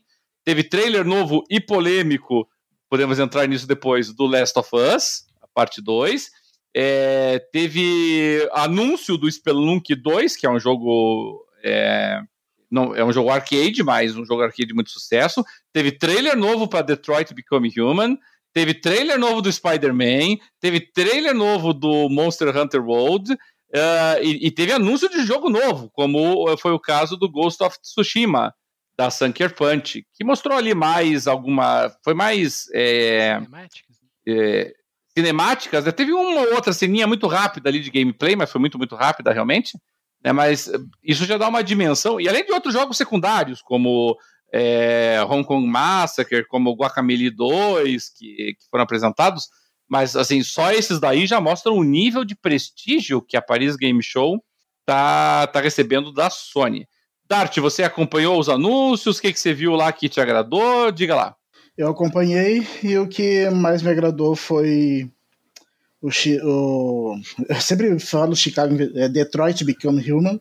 Gostei muito do trailer que mostraram lá. E o The Last of Us 2, né? Mas fiquei com raiva de não saber o que, que é, se vai. Se vai é, pelo, pelo que eu entendi, vai ser. Não vai ter o, o Joe e a, os personagens do primeiro jogo, né? Acho que são personagens diferentes, né? Uma história diferente. Eu entendi no comentário entendi. do produtor que, na verdade, o, o, trailer foi focado em outros, mas não, não que não existissem esses personagens. Ah, toma, tomara que tenha. Mas uh, gostei muito do trailer do The Last of Us 2, apesar de não ter entregado muito, né, do jogo. Mas... E, e, foram dois, dois trailers polêmicos, né, Dart? O, mais o Last of Us do que o outro, mas, mas o Detroit Become Human trata de um tema é, bastante delicado, que é a questão realmente de, de abuso parental. E a, e a é, de violência doméstica. E o, e o Last of Us. É, a, como ele mostra violência contra uma personagem feminina, né? Então, por uma questão aí de, de timing, né? Nós estamos num num ano assim em que mexer com, com esse tipo de coisa aí tem despertado sempre um certo patrulhamento é, do principalmente das feministas. Ou de quem não é feminista mas, mas finge que é só para polemizar. É, te incomodou alguma coisa nos trailers nesse aspecto ou não? Não porque isso daí é The Last of Us né? The Last of Us é uh, o que que esperavam no no, no no, no apocalipse zumbi né tem toda hora homem e mulher sofrendo lá no, nesse mundo pós-apocalíptico. Então não vejo porquê. Uh, e não mostraram só mulher ali, né? Mostraram. É que faz tempinho que eu vi o, o trailer, não me lembro se mostra só mulher, mas eu acho que tem violência. É, é que a cena, é que a cena da, da, da, da, tortura, que ela tá presa lá, com a faca passando na barriga e tal, é personagem feminino. Sim, é. Mas foi uma mulher como poderia ter sido um homem também ali. Não, e, e, e, e, dos jogos que foram anunciados lá? Você, você te agradou algum deles, não? Na verdade, não. Do, dos novos. Nem o, o, Ghost of Tsushima aí, da, da Sucker Punch? Ah, não, não, não é muito meu estilo esse tipo de jogo. Não, não curti muito, não. Os que realmente me chamaram a atenção esses que a gente já sabe que existe, mas que eu, que eu queria uma data, né? Pelo menos o o Detroit finalmente tem uma época de lançamento agora, né? Não, não tem uma data, mas tem uma época, que é a primavera do ano que vem, ou seja, uhum. entre entre março e junho, né? Sim. Um que eu gostei muito, não sei se você chegou a ver, é, foi aquele trailer do Concrete Genius. Eu achei um jogo muito bonito, assim, em termos estéticos, de desenho ali, eu você... Eu, eu, achei interessante, mas assim, não é um jogo que, que eu tenha ficado com muito hype, assim, né? Eu achei interessante. É, que o problema é que, claro, ele apresentou pouco do, do gameplay dele, né? Esse foi o problema. Pelo que eu entendi, ele não é um, não é um AA, ele é um indie, né? Pode ser... É, ele faz parte mais de você ficar navegando com o personagem ali, interagindo, criando desenhos nas paredes, nos cenários, não, mas eu achei bem bacana eu, nesse eu aspecto. achei legal. Mas eu pois acho é. que é um jogo assim que não é uma grande produção, né? Isso daí. Ó, oh, Bob, acompanhou alguma coisa aí desse, desse evento eu ou não? Acompanhei, eu tava vendo. Quando tava na hora, eu mandei o link também pro nosso grupo lá e tá falando, nossa, olha isso, nossa, olha aquilo. Assim, o que me agradou muito é que, na verdade, o Ghost, na hora que eu vi as primeiras imagens, primeiras coisas, eu pensei muito que fosse o Nimusha. Eu falei, uhum. caramba, meu Deus, não é possível. Vocês trouxeram o Nimusha, aí sim meu hype vai lá pra cima. Porque já, eu já gosto do tema também, então tem samurai, tem essas paradas, eu vou curtir, não tem jeito. E aí, na hora que eu vi que, beleza, não era o Nimusha, mas, cara, quando eu vi que era o assunto tal, eu falei, bom, esse é o único jogo realmente que eu quero muito jogar. Tipo, o Detroit já é comprar certa, isso não tem como, assim como o Last of Us também é comprar certa, então não ceninhas a mais e tal, beleza. Mas o que me impressionou, eu falei, caramba, esse, esse Ghost eu vou ter que comprar e agora sim eu tô animado para comprar alguma coisa da, do Playstation, assim. Aliás, eu não sei quanto a vocês, vocês não acharam o trailer do, do God of War muito blá? Achei. Sim, o, Achei, o, o teaser foi fraco. Achei, não, não me interessou nenhum, não fez querer nem um pouco jogar é, aquele tipo, jogo. Esse, esse, tá. esse, esse, eu quero deixar pro nosso, nosso fã residente aí da série, tá, que é o tá Hugo, pra ele. Tá, esse Kratos aí. Pelota. Não, tá muito, sei lá, eu achei já estranho aquele mar, o machado do Thor, né, que eu falo, né, nem o martelo, é o machado do Thor, mas o foi meio que começou do nada e terminou no lugar Amigo, nenhum, sabe? Pode lançar o trailer do Kratos vestido de Globeleza, tô comprando. Mas o, antes de eu passar a palavra pro Hugo nesse sentido, ó, oh, Bob, você jogou o. Você jogou o Final Fantasy, Sim. não jogou? Ah, você quer falar sobre é, aquele. aquele. Qual você quer falar? Sobre o jogo de pescaria ou sobre. Não, eles anunciaram o, o, o terceiro episódio. O terceiro ou quarto, agora nem lembro mais, acho que é o terceiro. O terceiro episódio, que é do Yunis, eu acho. Mas eu não queria nem falar sobre esse episódio em si, sobre esse. Não, o Ignis, desculpa. É. É, mas o, o, o que, que você achou? Porque eu, eu gostei do Final Fantasy XV, mas é, essa decisão deles de quebrarem a história, não só em diferentes episódios, mas até em diferentes plataformas, né? É, e, e, e, dentro de um contexto de um enredo canon, né, que faz parte, em tese da história, você tem que jogar os diversos jogos e, e até plataformas diferentes para conectar tudo. É, o que, que, você achou desse, dessa estratégia aí deles? Olha, eu sinceramente acho muito desnecessário. Por mais que o Ignis é um personagem importante pro jogo mesmo, agora ficar, sei lá, segmentando muito para ficar sabendo a história completa e tudo mais, acho que é muita ganância, sabe? Eu achei que. Eu já achava um absurdo já lançar um jogo de pescaria para isso também. Então, assim, sei lá, sobre o Ignis até beleza, que é até um pouco mais aceitável, mas eu não sei, acho que é meio que, sei lá, meio que fazer um filme do Senhor dos Anéis, sei lá, ficar botando fazer o, sei lá, o Hobbit 2, sabe? Sendo que não tem nem história, não precisava de nada disso. Tá fechado ali, tava de boa. Poderia ter fechado ali, assim. Agora é caça-níquel, né? É que nem você falou, eu curti pra caramba Final Fantasy, né? Foi um dos melhores jogos que eu joguei esse ano, por mais que tenha lançado no ano passado. Eu não esperava que fosse daquele jeito. E, assim, eu acho que ficar forçando mais a história e tudo mais, eu acho que é de coisa demais, assim. É, a, a, preocupação que eu, que eu tive aí com o Final Fantasy XV foi essa, essa mistureba de coisa, né? Porque daí lançaram é, um, uma parte do, do jogo saiu só para iOS, né? Que foi aquele a, a, New Empire. Aí, aí, aí lançaram esses episódios aí que, sinceramente, não. A princípio não agradou tanta gente, né? Aí vão lançar o tal do Monsters of the Deep, que eu acho que sai esse ano agora, no final do ano, né?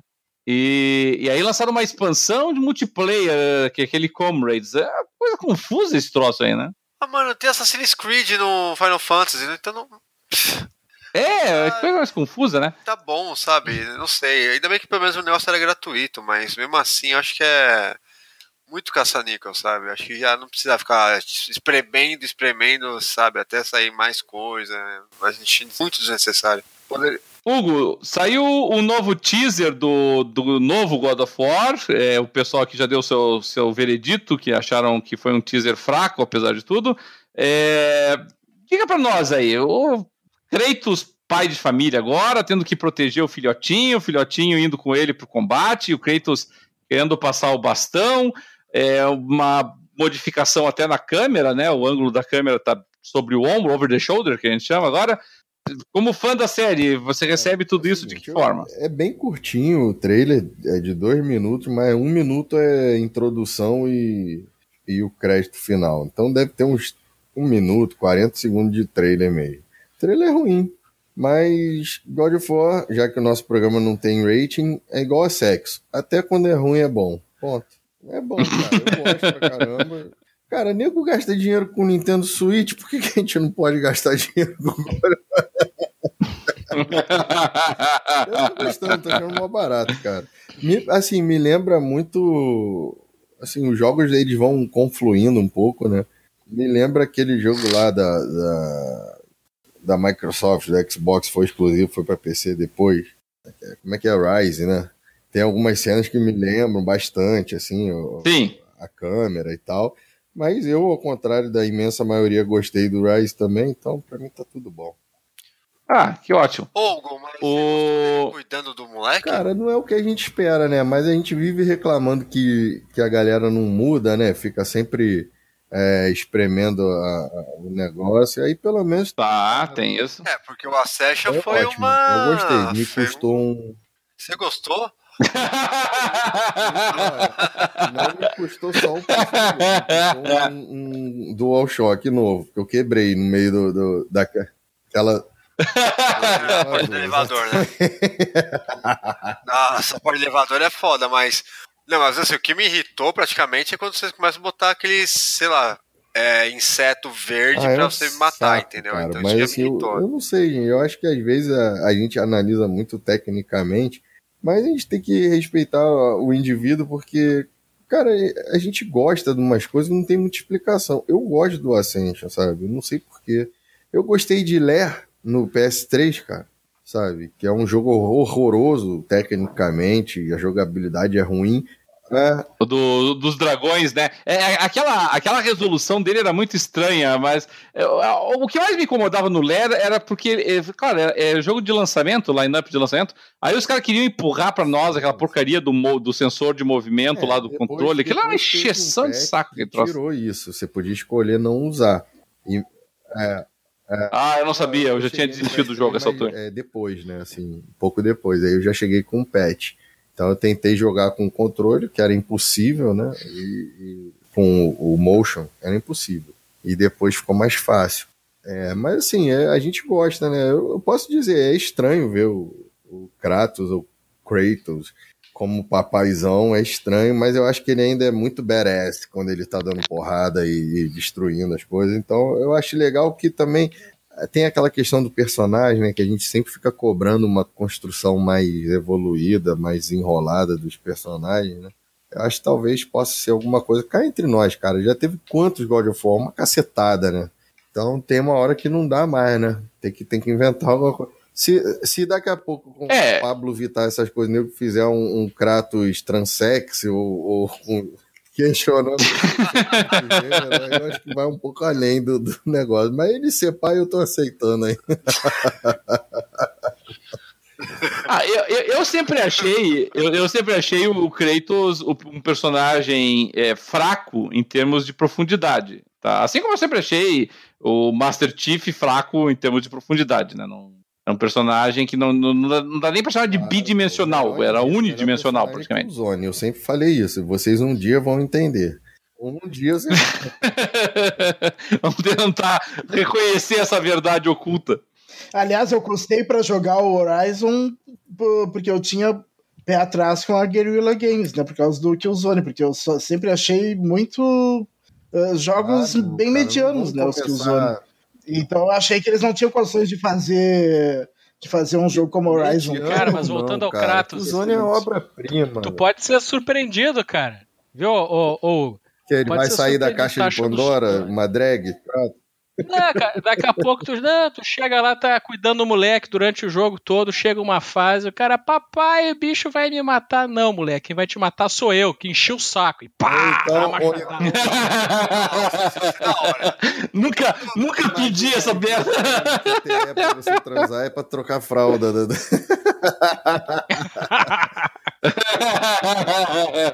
Isso seria lindo.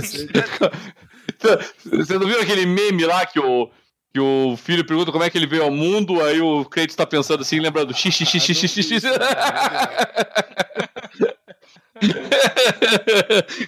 Como é que as crianças veem ao mundo? Você aperta X, X, X, X, depois A. Uma obra-prima, assim. Eu vou falar pra vocês, eu não joguei no PS2.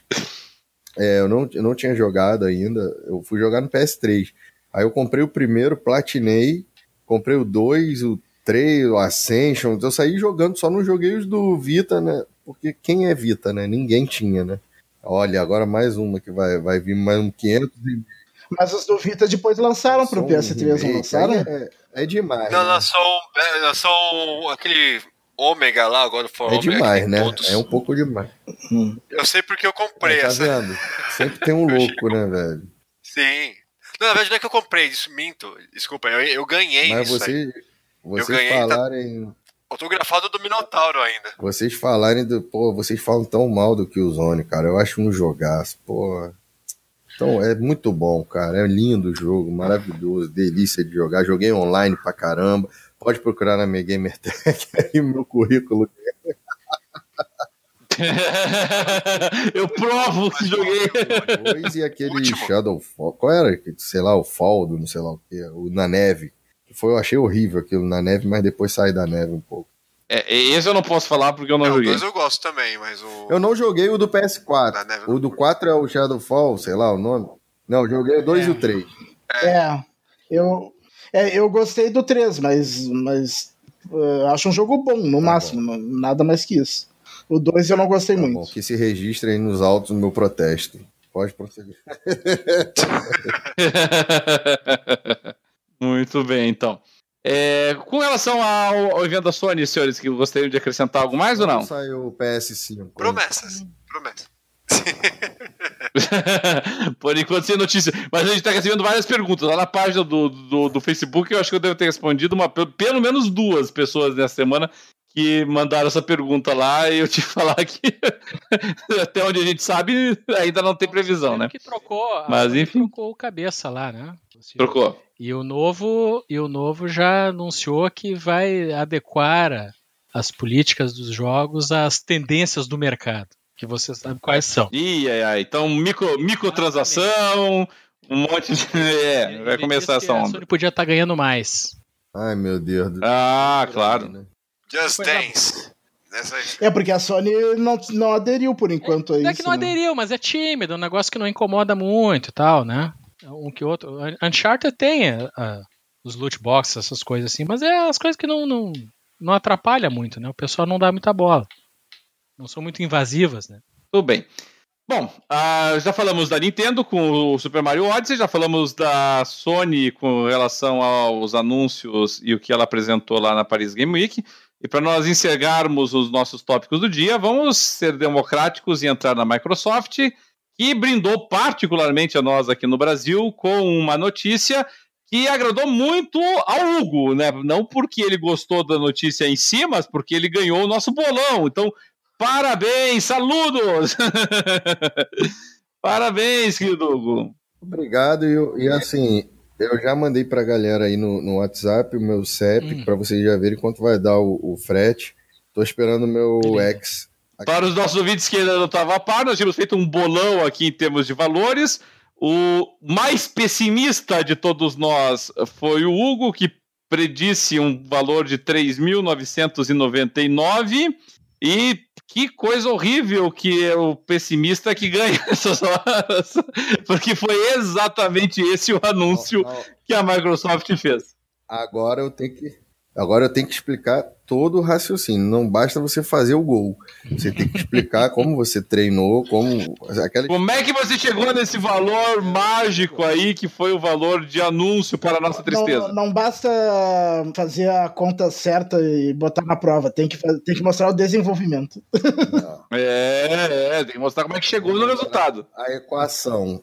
Eu vou mostrar para o Enem, né? Dos videogames. É o seguinte eu tinha chutado 3799, se eu não me engano. Alguém no nosso grupo falou assim: impossível. A Microsoft falou, o representante falou que não, não viria perto, que não chegaria perto de 4 mil. Eu falei: ah, é? Então eu mudo para 3999. E cravei, cara.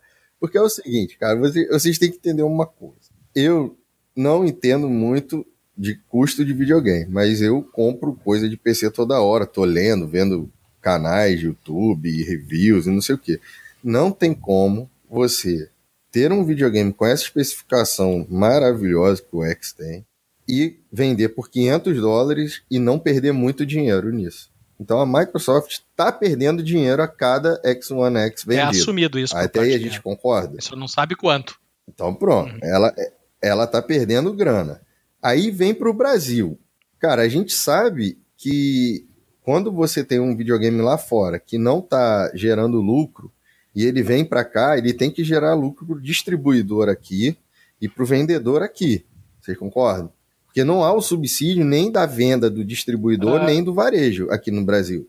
Tem um cara falando que chega num, num ponto frio, isso. numa saraiva da vida, por 2,500 na mão deles. Eu duvido, duvido muito, porque a margem do, do varejo não é essa.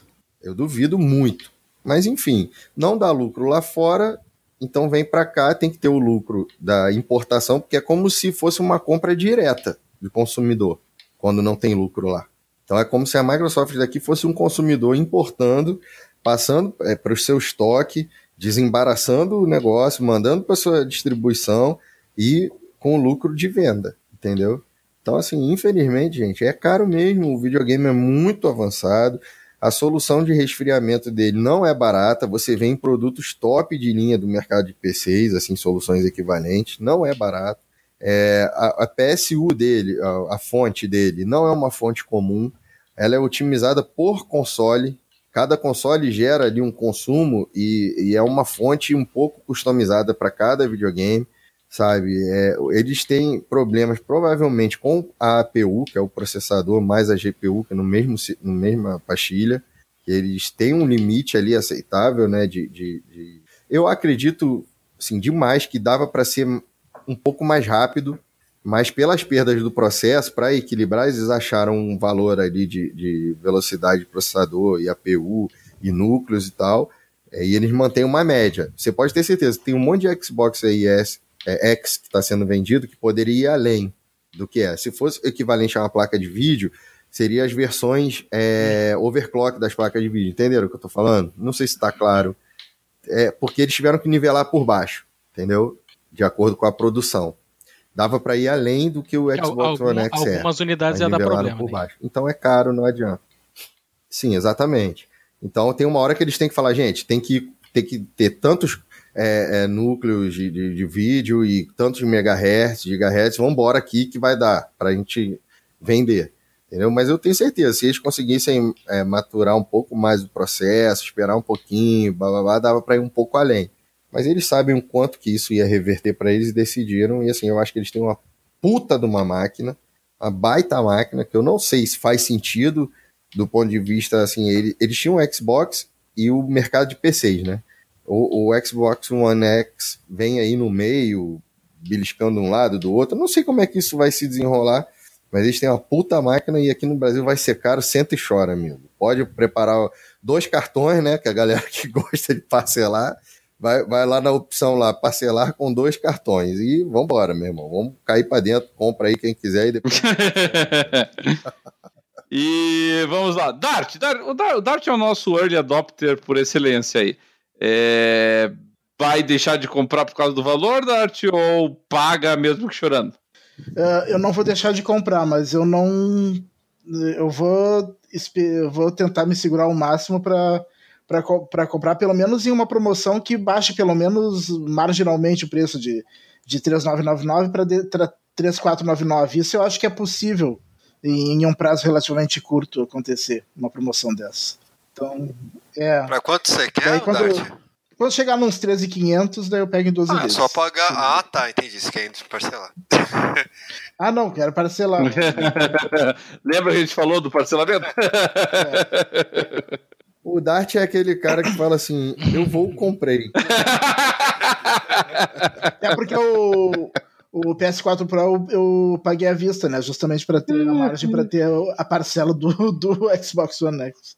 Mas, uh, mas, mas vamos ver, porque uh, eu, eu vou esperar pelo menos até, até a data do lançamento no Brasil, que é dia 15 de dezembro, para ver como é que vai se comportar o mercado cinza, a importa, importação independente né, que o pessoal faz para ver se vale a pena o mercado cinza ou se vale a pena é, esperar um pouquinho mais. O mercado cinza tá com essa, essa pretensão de trazer por 3.200 até 2.800, né? Mas eu duvido muito o 2.800. É. Mas tem algumas lojas aí que no boleto já tá dando 2.500. É caro, né, cara?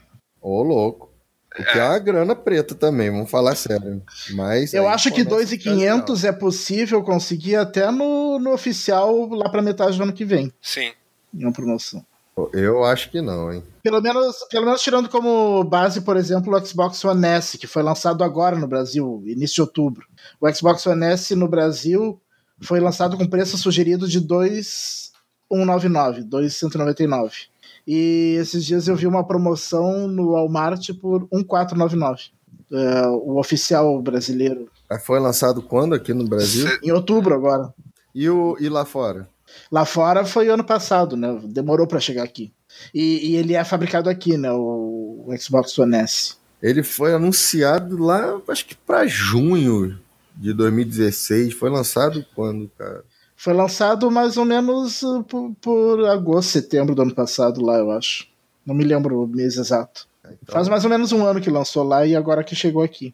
O S, né, oficialmente. É, assim, na verdade, cara, tem um, eu não sei como é que vai ficar a questão do preço, porque tem uma história aí da, da memória que tá cara, né, no, no, mundo todo. Não sei se vocês estão acompanhando. As memórias estão muito caras e tal, porque é muita coisa usando RAM, cada vez mais RAM hoje em dia. Então, assim, é, eu não sei como é que vai ficar essa flutuação. Na verdade, é, pode ser que mais para frente surja até um Xbox One X S, né? Eles vão conseguindo reduzir o, o, consumo e melhorar o processo de fabricação. Eu sei que vai ficar uma salada boa daqui a pouco, né? Já tem três Xbox One, dois PS4, um Switch, daqui a pouco vai ter o Switch Pro. Não, PS4 tem três também. Tem três, é verdade. É verdade. E o Fat, tem o PS4 Pro e o Slim. Mas, é, mas no Xbox é onde tem diferença, né? Do One original pro S, pouquinha coisa, mas tem. E pro X, que é bastante. Eu tô curioso para ver como é que vai ser isso aí. Tá bem interessante. Tudo bem, então. Ricardo, sobre a questão do preço aí, o que você tem em mente? Em seguida da BGS, aquela apresentação, eu escrevi lá no PXB que lembrei que eu tinha apostado, acho, 3,400 mais ou menos para o console. Isso, é, eu e você tínhamos apostado meio igual aí em 3,300, 3,400. O fato do, deles não terem anunciado o preço do evento tinha ficado já ligou o alerta. Eu escrevi, olha gente, o que, que me parece? Tá escrito lá no PXB, eu até resgatei essa semana. É, eu acho que eles não anunciaram, que eles já sabem o preço. O preço é feio demais, mais do que a gente espera. eles ficaram com medo de na hora que o tivesse anunciando lá o Xbox no Brasil, que uma parte da galera vaiasse o Spencer e isso virasse um meme mundial, entendeu? Então pensaram assim, não, quer saber? Vamos só anunciar a parte boa. Vai ser no Brasil esse ano, ok? Beleza, beleza, então tá. Então todo mundo para casa, tranca o portão, fecha a janela e manda mensagem. Viu? Vai ser 4 mil. Fui. Né? E daí teve. E embora, embora se fosse 3,5, não, também não ia ser uma recepção muito entusiasmada, né? Toda a, a questão que do, aquela... do, do, da, das piadinhas do True 4K, entendeu? É, e tem... É, tem, tem, o que não falta, o que não falta aí é, é 4K agora. também tem o histórico do preço do PlayStation 4 no lançamento o, também. Eu né? queria ver a qualidade da nossa edição se resgatasse o áudio do bolão ao vivo. Ao vivo não, né? Não, ao vivo Resgat... Eu queria ver, eu queria ver se a nossa edição tem essa qualidade toda. Eu só queria ver. Se, se, alguém, me diz, se alguém me disser qual é o episódio e exatamente o minuto que tá isso, eu resgato. Senão, não vou ficar procurando, não. cadê, cadê, a equipe do Cara, o pior é que eu não, eu não me olha, recordo olha também. Sabe esse cara da Microsoft que falou que não ia ser por 4K? Sei, me passou a dica. Fala aí. Ele saiu da empresa antes da BGS. Aí, porra, ele falou assim: o Hugo vai me sacanear. Eu me demito. é, claro, tu, pura especulação pode não ter nada a ver com isso, né? Mas aqui falando de, em tom de brincadeira, o cara fala, que vai ser 4K? Pô, cara, quer saber? Eu não vou estar tá aqui, porque eu falei pra galera que não ia ser. E eu você vê a importância do nosso programa. Porque quando a gente falou isso, ele sentiu. a, transcrição, a transcrição do programa reconhecida e falou: Olha só, eu não posso ficar mais nessa empresa. Vê, depois, depois que me fui desmascarado lá no, no, no Jogando Papo. O poder da mídia tóxica. O poder da mídia tóxica. E o meu currículo de gamer tá aí. Mas no dia que, que, que anunciaram esse preço, eu, claro, fiquei chateado com, com ele, né? Eu, eu esperava realmente um pouco menos. Mas daí, quando eu comecei a analisar, daí eu vi, mas peraí, esse, esse preço, ele demonstra mais ainda como foi absurdo esse mesmo preço na época que, do lançamento do PlayStation 4.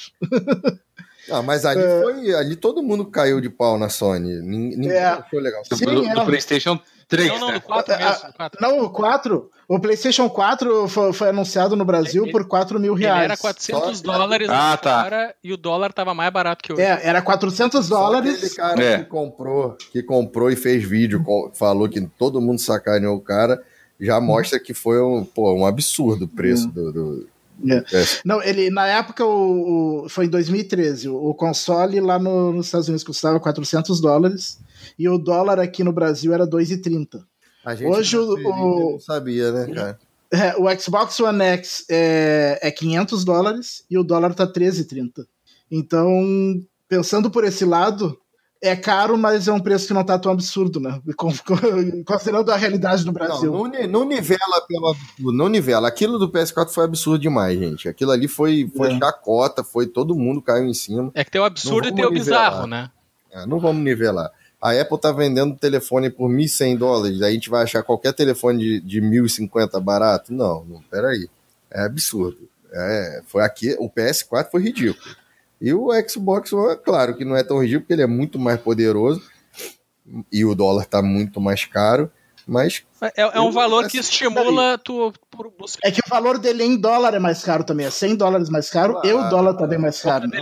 e é um então são dois fatores. E é um produto dois melhor, fatores. produto mais avançado. Diga lá, Ricardo. Tem o componente da inflação desse tempo também, desses tu anos. falaste assim, ah, se fosse 13,500 também seria ruim. Sim, seria, mas o que, que a gente que conhece um pouco como funcionam os preços oficiais, tu sabe que tu consegue desconto de 500, 600 reais né, esperando uma oportunidade, nem demora tanto assim.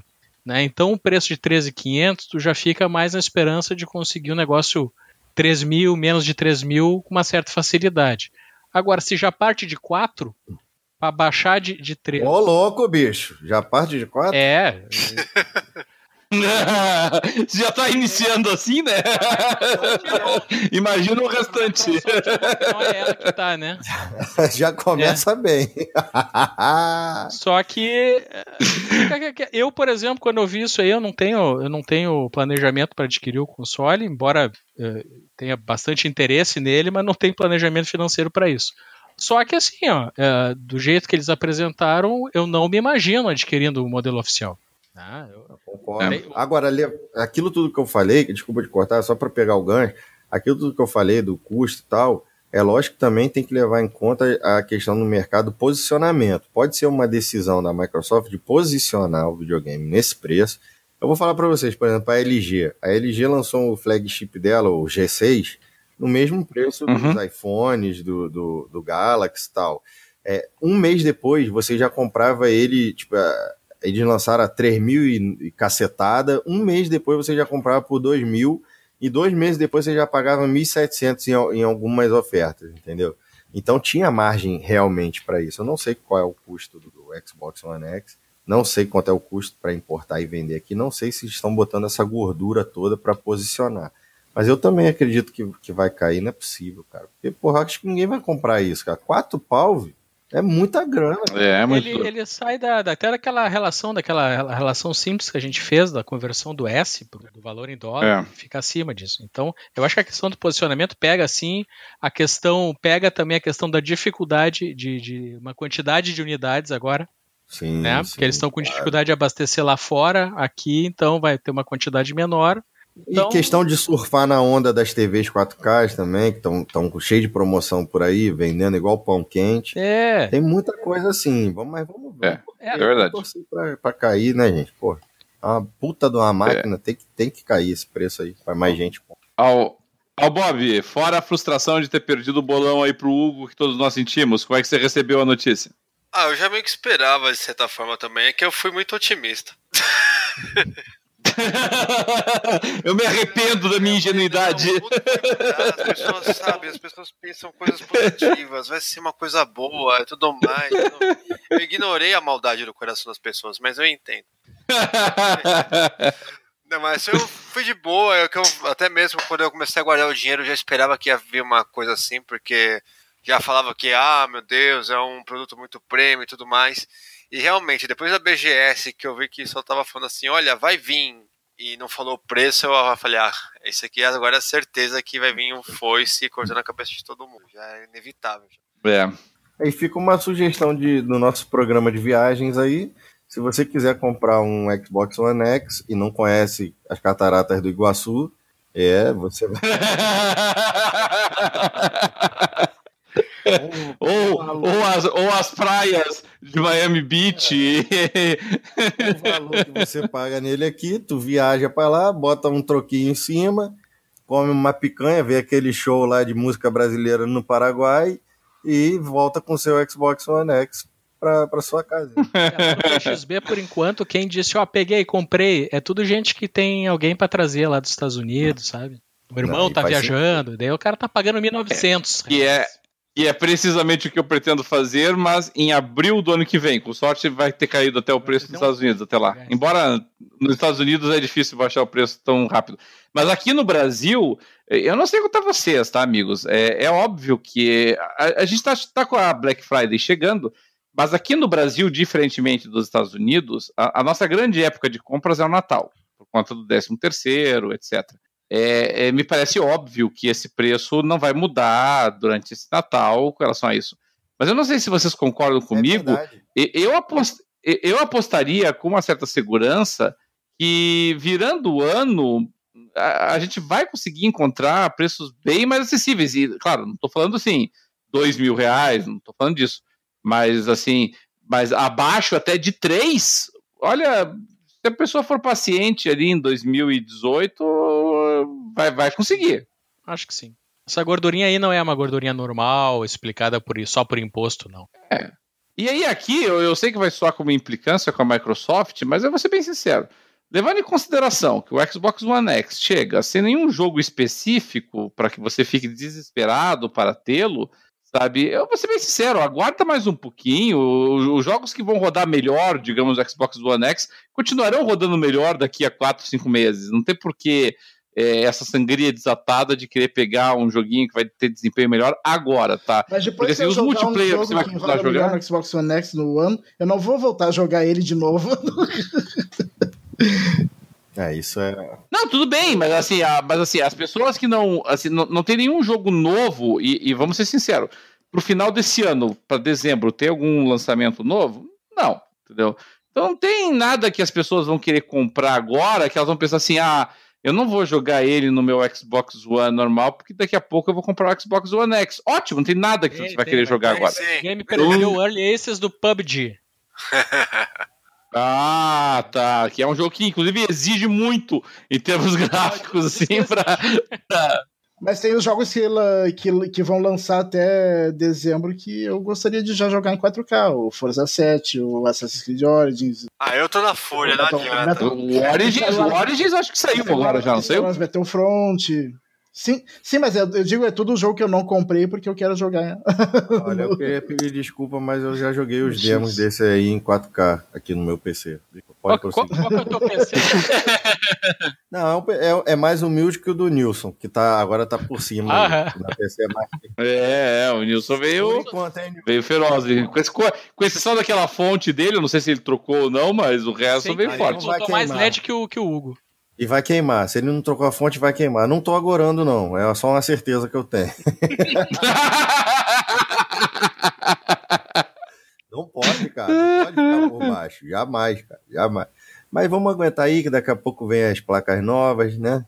Não, o, o, que me lembra outra questão polêmica, e foi polêmica até é, entre nós aqui antes, porque eu acabei postando no, na nossa página uma notícia da Game House, não me engano, não é uma notícia, é mais um, uma reportagem, na qual a, a Game House defendia a, a tese de que o, você poderia comprar pelo preço do Xbox One X no Brasil, no Brasil, tá? Claro isso. No Brasil, um, um PC tão parrudo quanto. E aí eles fizeram toda uma pesquisa lá de preço e tudo mais. Assim, verdade seja dita, tá? Vamos. Eles pegaram umas marcas lá de, de, de placa de vídeo e tal, que eu, vou ser sério, eu nunca tinha ouvido falar daquelas a marcas. Galaxy, a, gente tá, a Galaxy é boa, a Galaxy é boa. Mas, de qualquer sorte, assim, mesmo até que tenha havido um certo exagero, mesmo que tenha procurado os preços de umas lojas que cuja vida e dignidade talvez não seja tudo isso, né? Mas, assim, in, independentemente da crítica que se possa fazer, e mesmo até que a gente entenda que para você montar um aparelho em lojas mais conceituadas, com marcas e fabricantes mais conceituados, você não fosse gastar quatro, você fosse gastar cinco e meio, seis, que fosse, assim, eu, eu, me parece que o simples fato de você conseguir fazer esta comparação já mostra como o preço veio desequilibrado, claro. porque nos Estados Unidos, nos Estados Unidos é impossível você fazer essa comparação. Você não vai montar um PC nos Estados Unidos com a mesma configuração do Xbox One X por 500 dólares.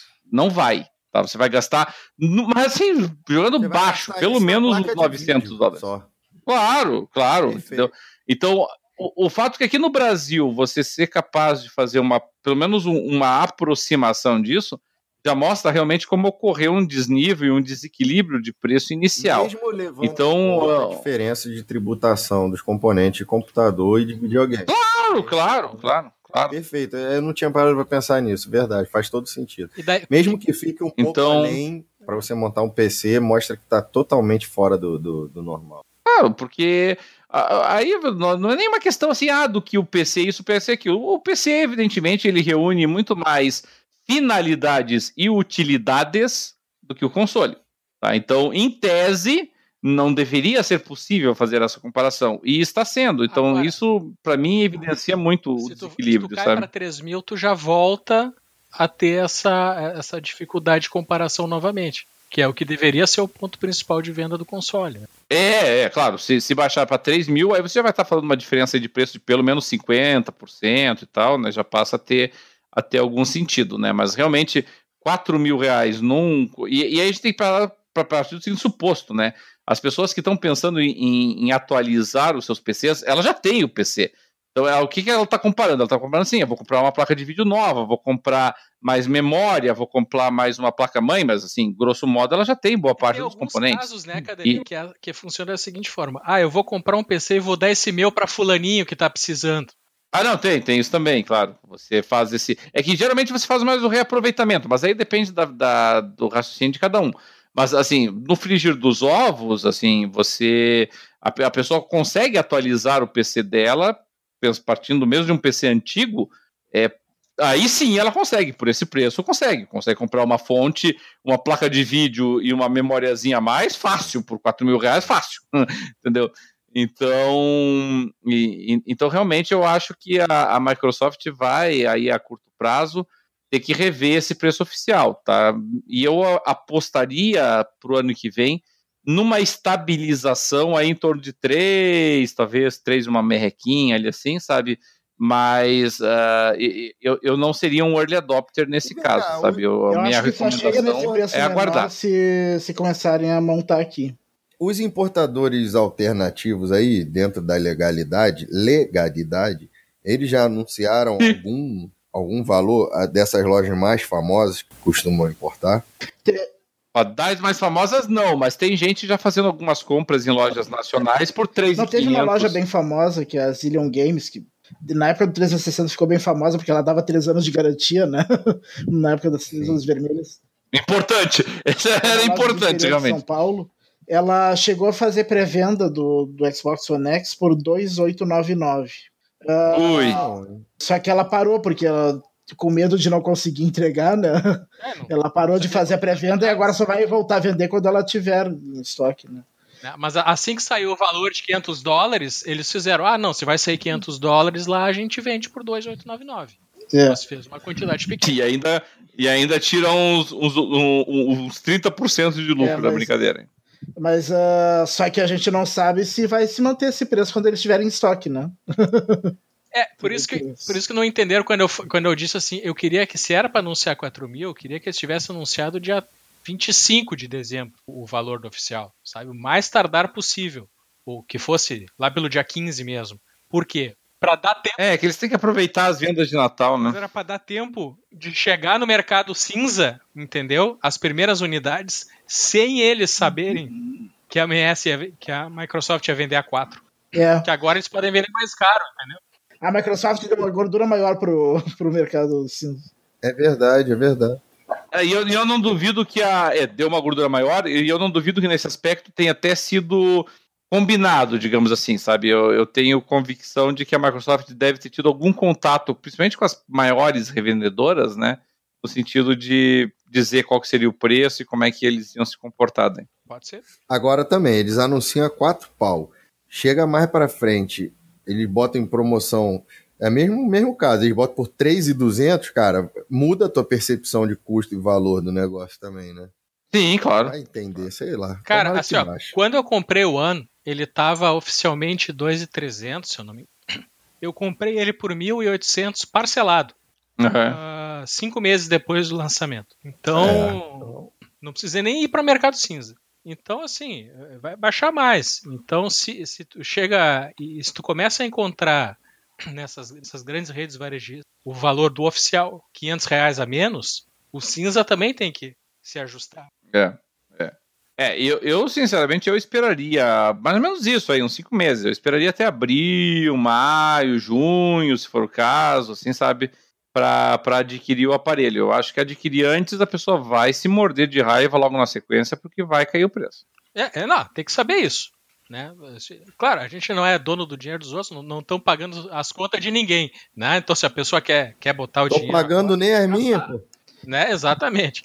Então, ok, mas que, que faça consciente que, cara, se esperasse quatro, cinco meses, tu ia conseguir um outro cenário. Só que eu penso assim, ah, se eu esperar até abril, maio, já vai ter passado as minhas férias, que é a época que eu posso jogar mais.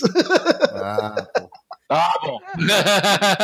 eu penso até que. Tem, tem isso. Como consumidor, se, se a gente pensar na nossa responsabilidade comunitária de consumidor, eu sei que não é assim que funciona, por exemplo, a gente para de comprar DLC de roupinha de lutador, para de comprar DLC e para de pagar caro nas coisas, entendeu? Pa comprar jogo em pré-order por 500 reais. Aqueles, aqueles joguinhos de celular lá que cada fase você paga 15 reais para baixar. O único poder que o consumidor tem, e é o poder mais nobre de todos, é decidir se ele vai botar o dinheiro dele naquilo ou não, entendeu? E se, se a gente começa a comprar qualquer coisa, o recado é claro, né? Pode aumentar aí que a gente vai continuar comprando. Então, se a galera. No, no Brasil, a gente vê muito disso no mercado de, de, de, de veículos, né? de carros.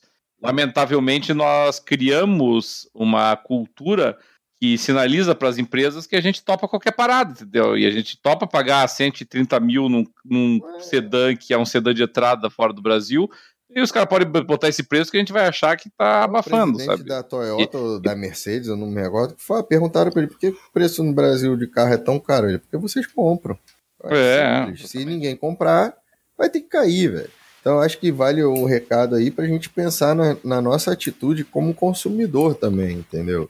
É, e, e para videogames é mais fácil, porque para veículo o pessoal ainda pode dizer que, digamos assim, é, é uma necessidade, né? Então, claro, não precisa, não é uma necessidade de 130 mil reais, mas enfim, a, a necessidade vai empurrando é o preço para cima. Agora, no caso de videogame, não é uma necessidade. É o carro tem um claro, claro. para você ir trabalhar, para você ficar bem com a sua família, viajar, etc. Então não é, é um artigo de, de necessidade. Então eu, eu acho que é bom exercer o nosso poder de vez em quando. A quatro pau, beleza, cara. Deixa aí na, pegando poeira na, na prateleira que eu não vou pagar isso que você não está nem sacaneando a. Ou, ou né, Hugo, no caso, às vezes procurar um, um método Sim. que você consiga bular, e, e, infelizmente, quando você põe valores assim, acaba incentivando mesmo. É, e sempre respeitando o direito individual de cada um. Se você acha claro. barato, irmão. Se você acha barato, vai comprar, só me diz o que, que você está fazendo da vida. que eu tenho é. que aprender. Senhores, com relação a esse item, quer acrescentar algum ponto não, ainda? Não.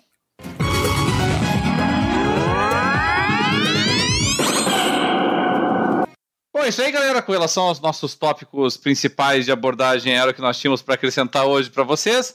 Nós ainda recebemos um e-mail e um comentário na nossa página que nós gostaríamos de fazer uma breve leitura e comentários aí para os nossos ouvintes. Eu vou passar a palavra aqui com relação a isso para o nosso querido Dart Range, para ele passar aí os olhos no que os nossos leitores estão comentando. Bom, vamos ler primeiro então o e-mail do Teófilo de Camargo Neto. Ele já mandou vários e-mails pra gente, fazia tempo que ele não aparecia. Ele escreve, ele escreve aqui: Olá, amigos. Faz algum tempo que não escrevo, mas estou sempre nativa quando o tempo permite. Estive lendo, vendo os lançamentos dos novos consoles e gostaria de saber suas opiniões sobre esse assunto. A Sony lançou o PlayStation 4 Pro, que é melhor que o PS4, faz upscaling em 4K e não tem leitor de mídia 4K. A Sony é uma empresa que faz filmes, desenvolve novas mídias e não coloca um leitor de mídia 4K no console. Não entendo. O Xbox One S é quase o mesmo hardware do Xbox One, mas com leitor 4K para filmes, mas não roda jogo 4K. Ou seja, o rival da Sony passa filmes em 4K e a própria Sony não. Vai entender. e o novo Xbox One X, melhor que o PS4 Pro, faz 4K nativo para filmes e jogos hardware mais poderoso de todos, pelo que as pessoas estão dizendo. Para ter um PC que faz a mesma coisa, falam que custaria muito caro. Como se fosse barato este novo console, vai custar uns 500 dólares, imagina no Brasil. Ele mandou esse e-mail quando não tinha sido anunciado ainda. Agora já conseguimos imaginar com mais facilidade. É. Será que não seria melhor esperar mais um pouco e ter lançado um console para a próxima geração em definitivo? Parece que uma meia geração à frente da parece uma meia geração à frente da atual. Não sei quanto tempo falta para a próxima geração, mas estamos cheios de consoles no mercado que tem poucas melhorias efetivamente. Os jogos são os mesmos e o que me parece muda apenas a definição e não a diversão. Alguém tem o óculos de realidade virtual para compartilhar a experiência? Estou pensando em comprar um PlayStation VR, mas não, não tenho certeza do custo-benefício. Compra não, cara. Abraço a todos e bom podcast. Eu falo também, não compra não. Essa pergunta posso... já foi respondida. É, posso puxar aqui as considerações. É, bom, em relação à questão do drive de filmes, é, realmente, por um lado, é, é surpreendente a, o PlayStation não ter a, o drive para 4K, considerando o envolvimento dele com a questão de filmes, etc. Mas me parece que a Sony não está acreditando muito nessa mídia do disco. Né? Uh, os for tomar, por exemplo, que o Brasil, e pelo que eu vi lá fora, o Blu-ray assim, de filme também não é uma coisa muito barata. Né? E, e o, esse 4K, eu, eu dei uma pesquisada no Mercado Livre esses tempos para dar uma olhada, e é absurdo o valor dos discos. Muito caro. Né? Uh, então, é, é, eu acho que a Sony não está levando muita fé que, que essa mídia vai ser muito relevante. Embora a gente saiba, e não é à toa que a Microsoft, quando mandou aquele kit do Xbox One X para os youtubers, para o pessoal da mídia, ela mandou um Blu-ray 4K junto. Por quê? Porque a qualidade que tu vê nessa mídia, ela é superior ao que tu consegue hoje por streaming, por melhor que seja a tua internet. Muito superior. Então, Por causa é da taxa de compressão, né? Por causa...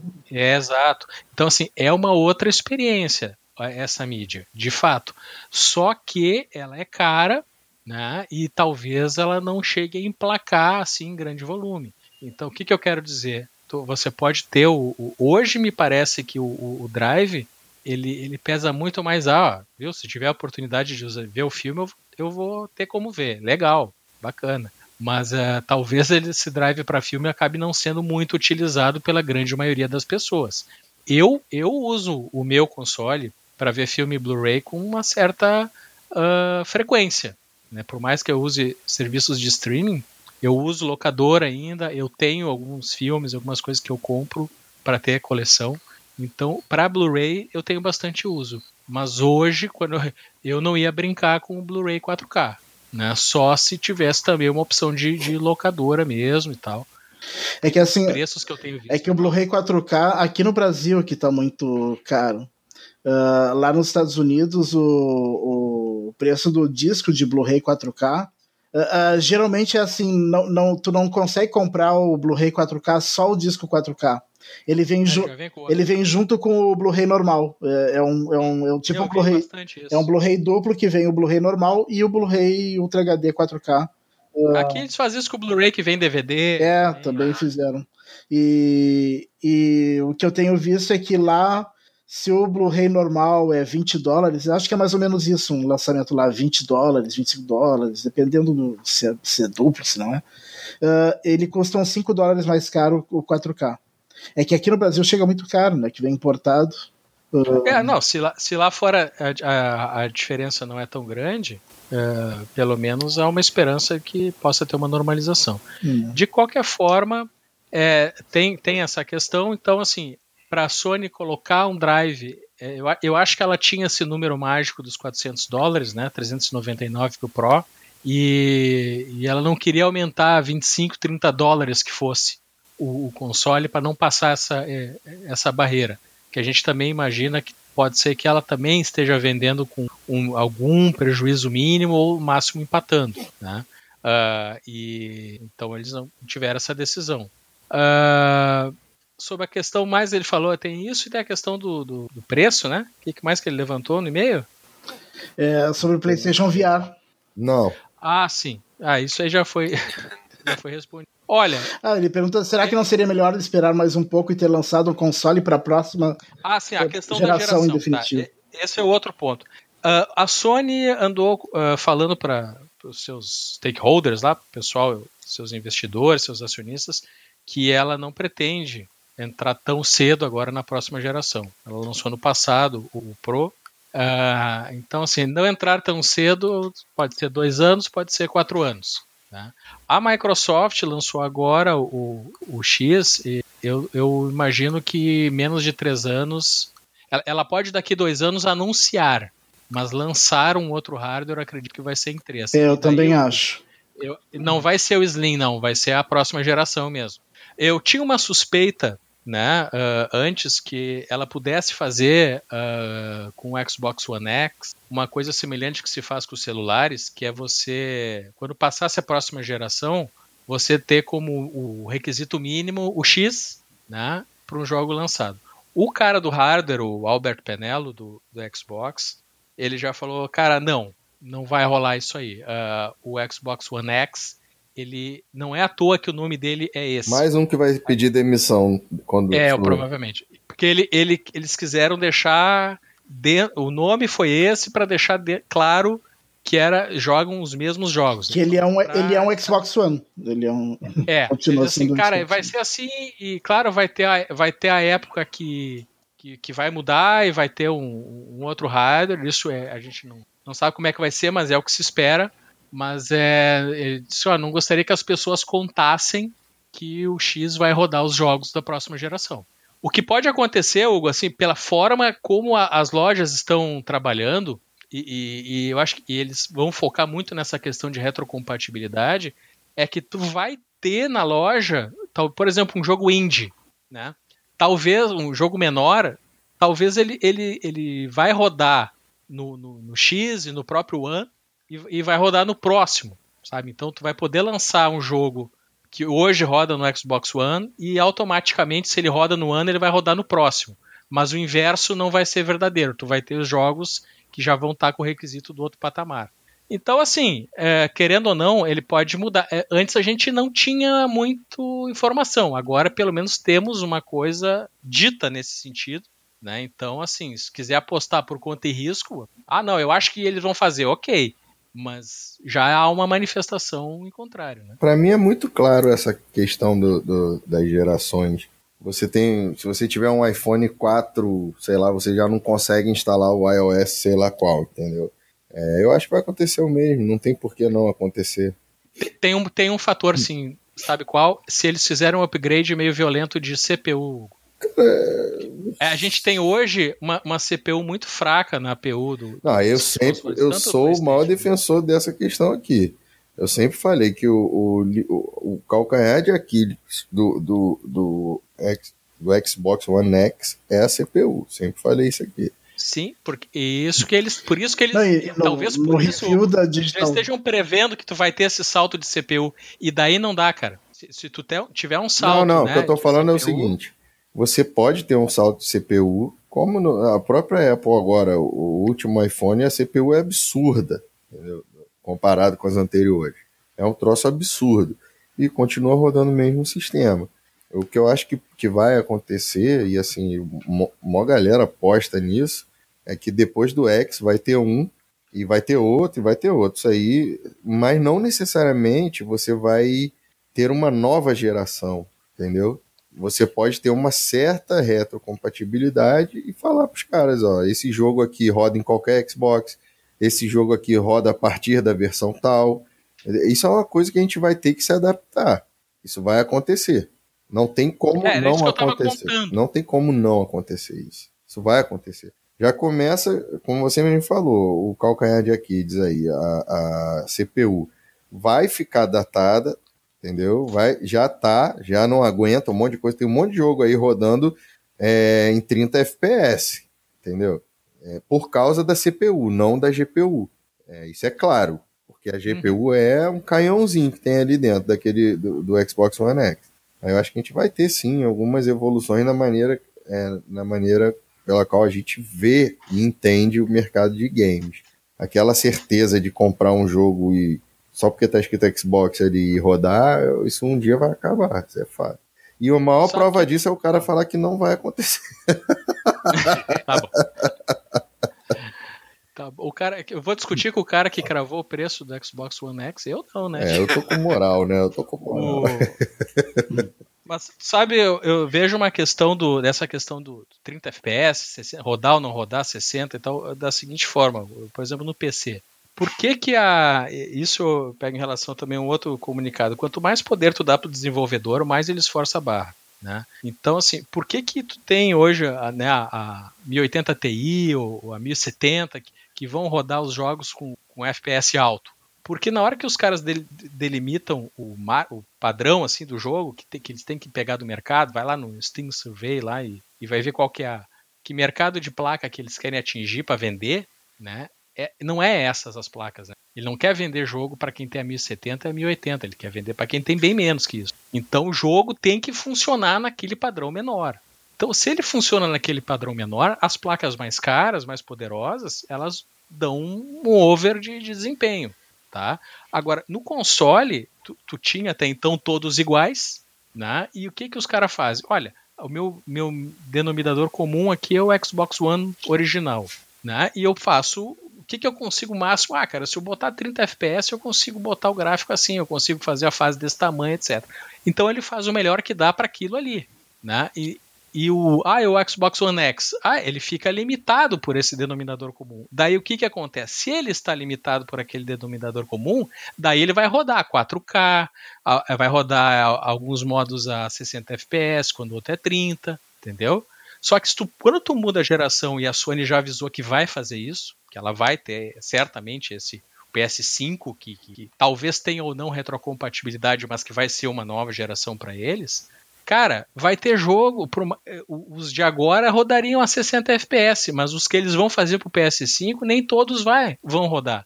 Porque eles vão tentar tirar o máximo dos gráficos, das coisas, e vai ter jogo a 30 FPS de novo. Tu entende? O ciclo se repete. Não, eu entendo e falo mais. Tu dá mais poder e, e, e, os caras, a partir que tu sobe denominador comum, ali eles vão tentar tirar o e máximo. qual é a única coisa que é parecida no Xbox One X e no Xbox One normal iOS? Qual é a única A menos, a menos diferente é a CPU. Então pronto. Então a gente tem esse, essa, essa questão da CPU que é séria, é, e talvez esses limites de 30 FPS não estejam nessa questão aí, estejam na questão de você ter uma limitação mesmo, entendeu? Porque convenhamos, cara, não, mas, você, você não, tem mas que aí entender tá, tem, cara, mas quando tu passa, imagina que a próxima vai ser o Ryzen, o Ryzen, sabe, a próxima geração do Ryzen. Não vai, mas vamos supor que fosse, tá? Uhum. Isso aí abre, se tu, se tu começa uma outra geração desse mínimo denominador comum, outro padrão de, de CPU, muito, muito superior, não, nós não estamos Eles vão de novo forçar e vai e alguns, alguns jogos vão é, rodar 30 FPS de novo. É, é assim, ó, ele, eles não vão pensar, eles não vão querer fazer os, os mesmo, o, o, mesmo tamanho de jogo rodando FPS maior. Não é isso. Eles vão querer fazer outro uh, level design, eles vão querer. Claro, mas uh, o que eu tô te falando é exatamente aí, isso. Inteligência artificial diferente. Exato. Eles vão forçar Mas o que acontece é o seguinte: é, você hoje no mercado de PC por exemplo, se você tiver uma 750 Ti com um i3, tá? Você consegue rodar o mesmo jogo que eu com um i7 e uma 1070. Você consegue, cara. Só que você tuna o seu jogo para rodar na sua máquina, ok? É possível rodar, não tem nenhum jogo que seja incompatível. Nenhum. A única incompatibilidade que você vai ver é o cara rodando com a plaquinha de 2 GB de RAM e não ter RAM para jogar memória de vídeo para rodar o jogo, entendeu? Você vai começar a ver isso. Ou ele fica inviável de rodar numa placa de 1, 2 GB de RAM. Tá certo? Vai rodar, mas, mas vai rodar cagado. Eu falo assim, o ruim para mim do, do, videogame é que esse controle não tá com você. Eles limitam tudo de uma maneira que fique fácil, entendeu? Para vender, pra... ou por, por questões, ah, não vamos botar um multiplayer, gente com vantagem a 60 FPS contra gente com 30. Isso é uma questão hum. negativa e tem que ser levado em conta. O poder que o Xbox One X tem rodando o jogo a 30 FPS, eu acho esquisito, cara. É, eu acho que é o Destiny 2, que vai rodar a 30 mesmo a 1080, não tem umas histórias dessas? É, que roda 30. É, é... é, o Destiny 2 não estava muito claro. É que daí o problema é que assim, ó, é, Destiny, o Call of Duty também, é, como tem acordo de marketing com a Sony, Daí ficou ruim, assim, de, de os caras conversarem abertamente sobre o X. Então entendeu? Então é bola fora da Microsoft, porque ela sempre botou dinheiro em, em jogo AAA. Então, assim, não importa o não, motivo, importa. Não, que... ele não fala, mas o, o, o, Call of Duty tá, tá rodando melhor. E agora, agora, agora tá na. Tá não, e o Destiny né? também, parece tá que roda melhor. É, tá na mão das pessoas, eles estão vendo. Hum, é. É, é, é, chato você não ter esse controle, mas isso aí é questão que vem junto com as escolhas que cada um faz, entendeu? Eu acho que é um puta console, já falei essas 30 vezes aqui hoje, mas essa questão me preocupa um pouco. Eu não quero, porra, tudo bem, 4K é maneiro pra caramba, legal. Eu tava jogando aqui com a minha com o meu computador a 4K, só que não chegava a 60 FPS no jogo que eu gosto. Às vezes sim, às vezes não. Essa inconsistência me irrita. Eu preferi baixar a resolução e jogar com 60, mais de 60 FPS, entendeu? É que o teu jogo ele não tinha resolução, opção de resolução dinâmica. Tem, claro que tem, tem, de... tem. Ah, não, dinâmica não, dinâmica não, tinha escala de resolução, verdade. Mas eu, não, não. É, é, no console eles têm usado Porque eu não isso, curto né? também, entendeu? Eu não curto resolução dinâmica. É, e, eu, e assim, tudo isso que eu tô falando são detalhes o que me coloca na categoria de PC gamer, porque a gente decide os detalhes Sim. que a gente quer, como a gente quer e tal. Só isso. Pra ti é importante decidir, para outras pessoas é, é o inferno, ele ter que fazer essa é, Eu queria que no, nos jogos de, de console tivesse a opção de configurações avançadas. Não, tu, eu queria que tivesse assim, é, 4K 30 ou 1. Ponto, é, 1440 sei lá, 60 e 1080, 140, entendeu? Tava bom, cara. Decide para mim o que, que vai ficar no médio. Alguns, alguns, alguns jogos, jogos são assim. X estão, estão dando três opções. É o, Gears, o Gears 4 tem duas opções: o Performance Mode, que é 1080, 60, e o 4K, que é 4K 30 Show. na campanha. na campanha. É, no multiplayer é 4K 60, eu acho, né? Perfeito Sim. aí, que beleza. Se todo mundo fizer isso, para mim já tá ótimo. Não, o, o, Tomb Raider já tem três. É o frames, acima de tudo, daí eu acho que é ali 1080 e tal, mas uh, frames máximos. Uh, o, o 4K nativo, se para ti isso for uma coisa muito importante.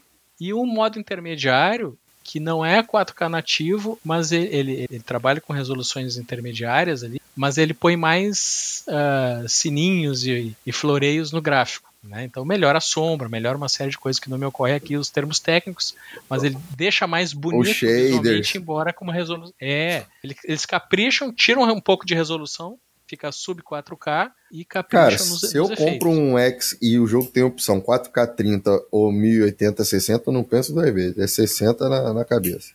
60 na cabeça? Pois é. E... Isso aí.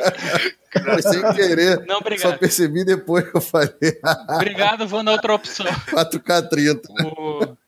É. Nesse caso, sim. Ai, meu Deus, desculpa. Não, tranquilo. E o, o, o Dart já, já gosta mais do, do floreio visual, né, Dart? Gosto. gosto Ele mais. diz que não tem diferença, cara, de 30... Eu não, eu não, eu não consigo perceber a diferença de 30 para 60. Só é. se colocarem um do lado do outro e ficar olhando, prestando atenção, senão não, eu não, não percebo mesmo. E tu não eu acredita, percebo, né? Quem, percebo, quem, quem vê. Tu acha que é mentira. Não, não acho que é mentira. Eu acho só que eu não consigo perceber. Cara, a gente vai eu... fazer um teste. Um dia eu vou para ir para tua terra Aí tu pega essa TV monstra, essa, esse, esse wall que você tem de TV aí, e tu vai botar em cada TV um vídeo do YouTube. Aí tu vai uhum. botar um vídeo a 30, um a 60, assim, um do lado do outro. Nessas 18 TVs que tu tem aí, eu vou cravar todos, cara. todos. Aí quando uhum. tu for me mandar o meu Xbox One X que eu ganhei, tu manda uma TV dessas. Fechou? Não. Não. Tem que tentar, né, velho? Ficou, ficou algum ponto que a gente não abordou do, do e-mail? Não, acho que foi. Acredito que não. Acredito que não, que foi. O PlayStation VR, que a gente já falou várias vezes que não vale não. a pena, né? Não. É, tem quem goste, mas. É, é, e, e, ninguém aqui já tem, né, pra compartilhar a experiência. Não, mas assim, a própria Sony, quando ela, ela soube que ela estava liderando as vendas do dispositivo VR, ela se mostrou preocupada. Ah, não, não, não é uma posição confortável para gente. Né? Não que ela queria ter vendido menos, ela queria ter vendido o que vendeu, mas que os outros também estivessem bons, porque diminui a chance de ser uma moda passageira. Né? Interessante. Né? E só que não se sabe. Tem, tem, eu ouvi muitos relatos de gente eu satisfeita. Sou, eu sou convencido bastante. que é moda passageira isso. Eu acho que não é que vai morrer. Uh, é que eu acho que vai ficar sempre num nicho, assim, vai ser para eventos especiais, para mostrar para as pessoas. As pessoas não vão ter em casa isso daí. Cara, até virar, até virar um óculos escuro, do peso de um óculos escuro, assim, uma coisa que não te irrita. Muito é, prático. Você bota na, na, na, cara e tira a hora que você quiser e não tem que ficar com um monte de. Ó, toma, tu puxa quatro óculos aqui, ó, tá o cara sentado do teu lado, é. ó, pra tu participar também, põe Até teu chegar nesse aí. ponto, meu irmão, quem é que vai ficar dentro de casa com um negócio daquele na cabeça, cara? Sabe? É. A gente não, sabe. Fica, fica, com calor com aquilo, pesa. É, não faz o menor sentido, cara. Se fosse tipo um Google Glass, assim, uma coisa assim, beleza, mas não é. Né? Não, ele, é, ele é legal, uma experiência legal para de vez em quando, assim, ocasiões especiais, né? Mas tu não vai comprar negócio caro para isso. E a Sony ela, ela tá esforçada em dar conteúdo, ela tá se esforçando. Ah, eu, eu, eu tô vendo, tem até pescaria pro. Conseguiram fazer um jogo da parte mais chata do Final Fantasy. o Final Fantasy é um jogo bom, e a única parte chata eles resolveram fazer um jogo disso, enviar, que é pescar. O próprio Fallout, o, o Fallout tá investindo né, no VR. Tá? É um jogo que eu teria curiosidade de experimentar. Eu teria jogos de corrida, assim, jogar com, com capacete. Mas aí você já ia querer ter o volante, acelerador e freio, aí, pô, cara, é inviável. Fica cara é brincadeira. Cara, né, não cara? é um troço prático, né, velho? Não, eu não tenho nem de guardar uma tralha é. dessa aqui em casa. Eu ia tomar um chute na bunda. vai, procura um lugar para guardar isso aí agora. Senhor. Então, gente, tá, tá avisado. Quem quiser se separar, pode, o cara quer se separar, o amigo aí, ele pode comprar o óculos, um volante e uma cadeira, cadeira gamer, um cockpit. É. E vai ser feliz, amigo. Sozinho. Pode ir. uh, vamos agora passar pro, pro comentário do Thiago dos Santos, lá, que comentou lá no site. Uh, ele. Thiago Santos, na live é T-Santos, uh, T-Santos, PSN é T-Santos 28. Ó, tem o currículo gamer ali. Aí, você conferiu? É. Não conferi, mas ele pelo menos compartilhou. Thiago dos Santos Pereira. É familiar. É. É familiar é. essa. Que, pois é, eu também tenho a impressão que já vi. Uh, queria começar parabenizando-os pelo excelente programa, que se destaca pela qualidade em uma internet cheia de conteúdo com caráter duvidoso. E por vocês terem sido parte dos mais variados momentos da minha vida desde o número 47. Caramba. Gostaria de saber a opinião de vocês sobre dois assuntos.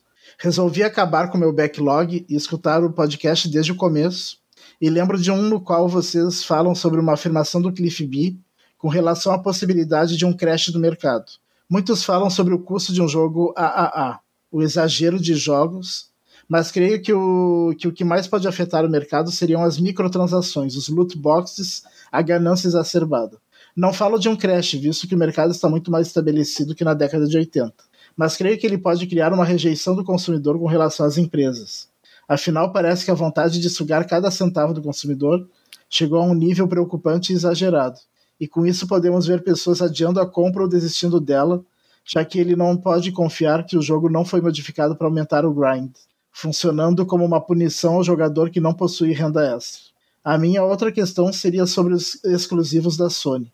Pensando sobre os da Nintendo e da Microsoft, vemos uma clara diferença no público-alvo, e acho que isso pode ser uma razão por trás do sucesso do PlayStation.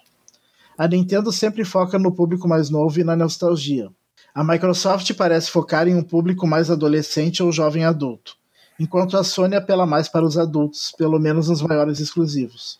Uncharted 4 falando sobre casamento e a dúvida entre viver o sonho e aceitar a realidade, o The Last of Us sobre perda, falta de fé, de esperança e sacrifício, Horizon sobre preconceito, como da nossa dependência da como a nossa dependência das máquinas pode ser nociva. Sei que, sei que não, não são temas novos, mas sinto que com 25 anos esses jogos me marcaram e trataram de temas humanos sinceros, algo que não vejo nas outras empresas, que me divertem, mas não me afetam profundamente. Desculpa pelo texto longo, mas gostaria de saber a opinião de vocês sobre esses temas. O primeiro pa... papo continue por muito tempo. abraço e fiquem com Deus. Primeiro, parabenizar, que acho que foi um dos melhores e-mails que a gente já recebeu até hoje. Não?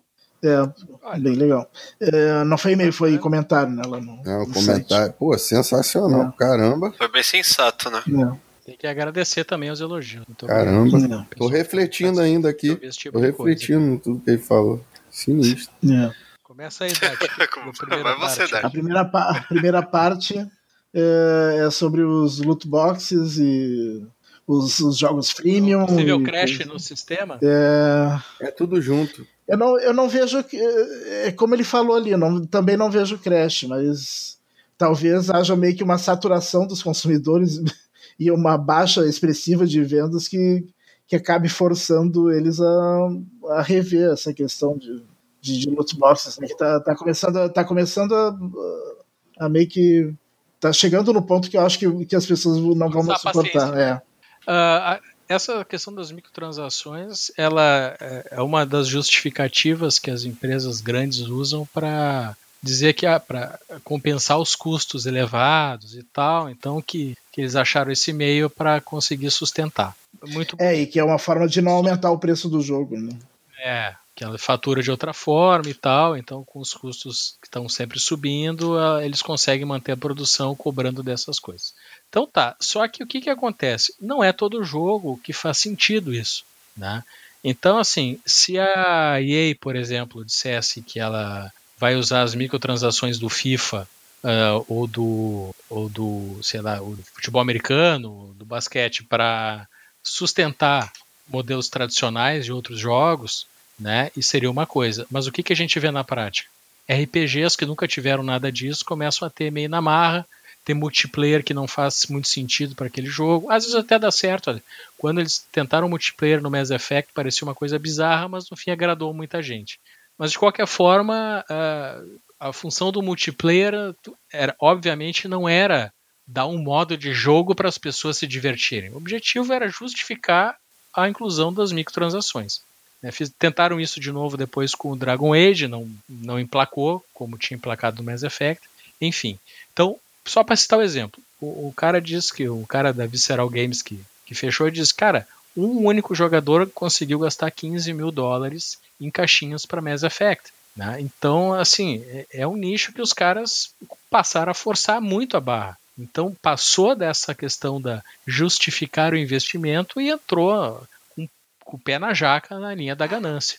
Né? A, a Rockstar agora anunciou que com o desempenho que eles tiveram com as microtransações no GTA V, cara, a gente, a Rockstar não, a Take-Two, que é que está acima deles, não vamos mais lançar jogo se não tiver essa coisa. Isso aí é maravilhoso.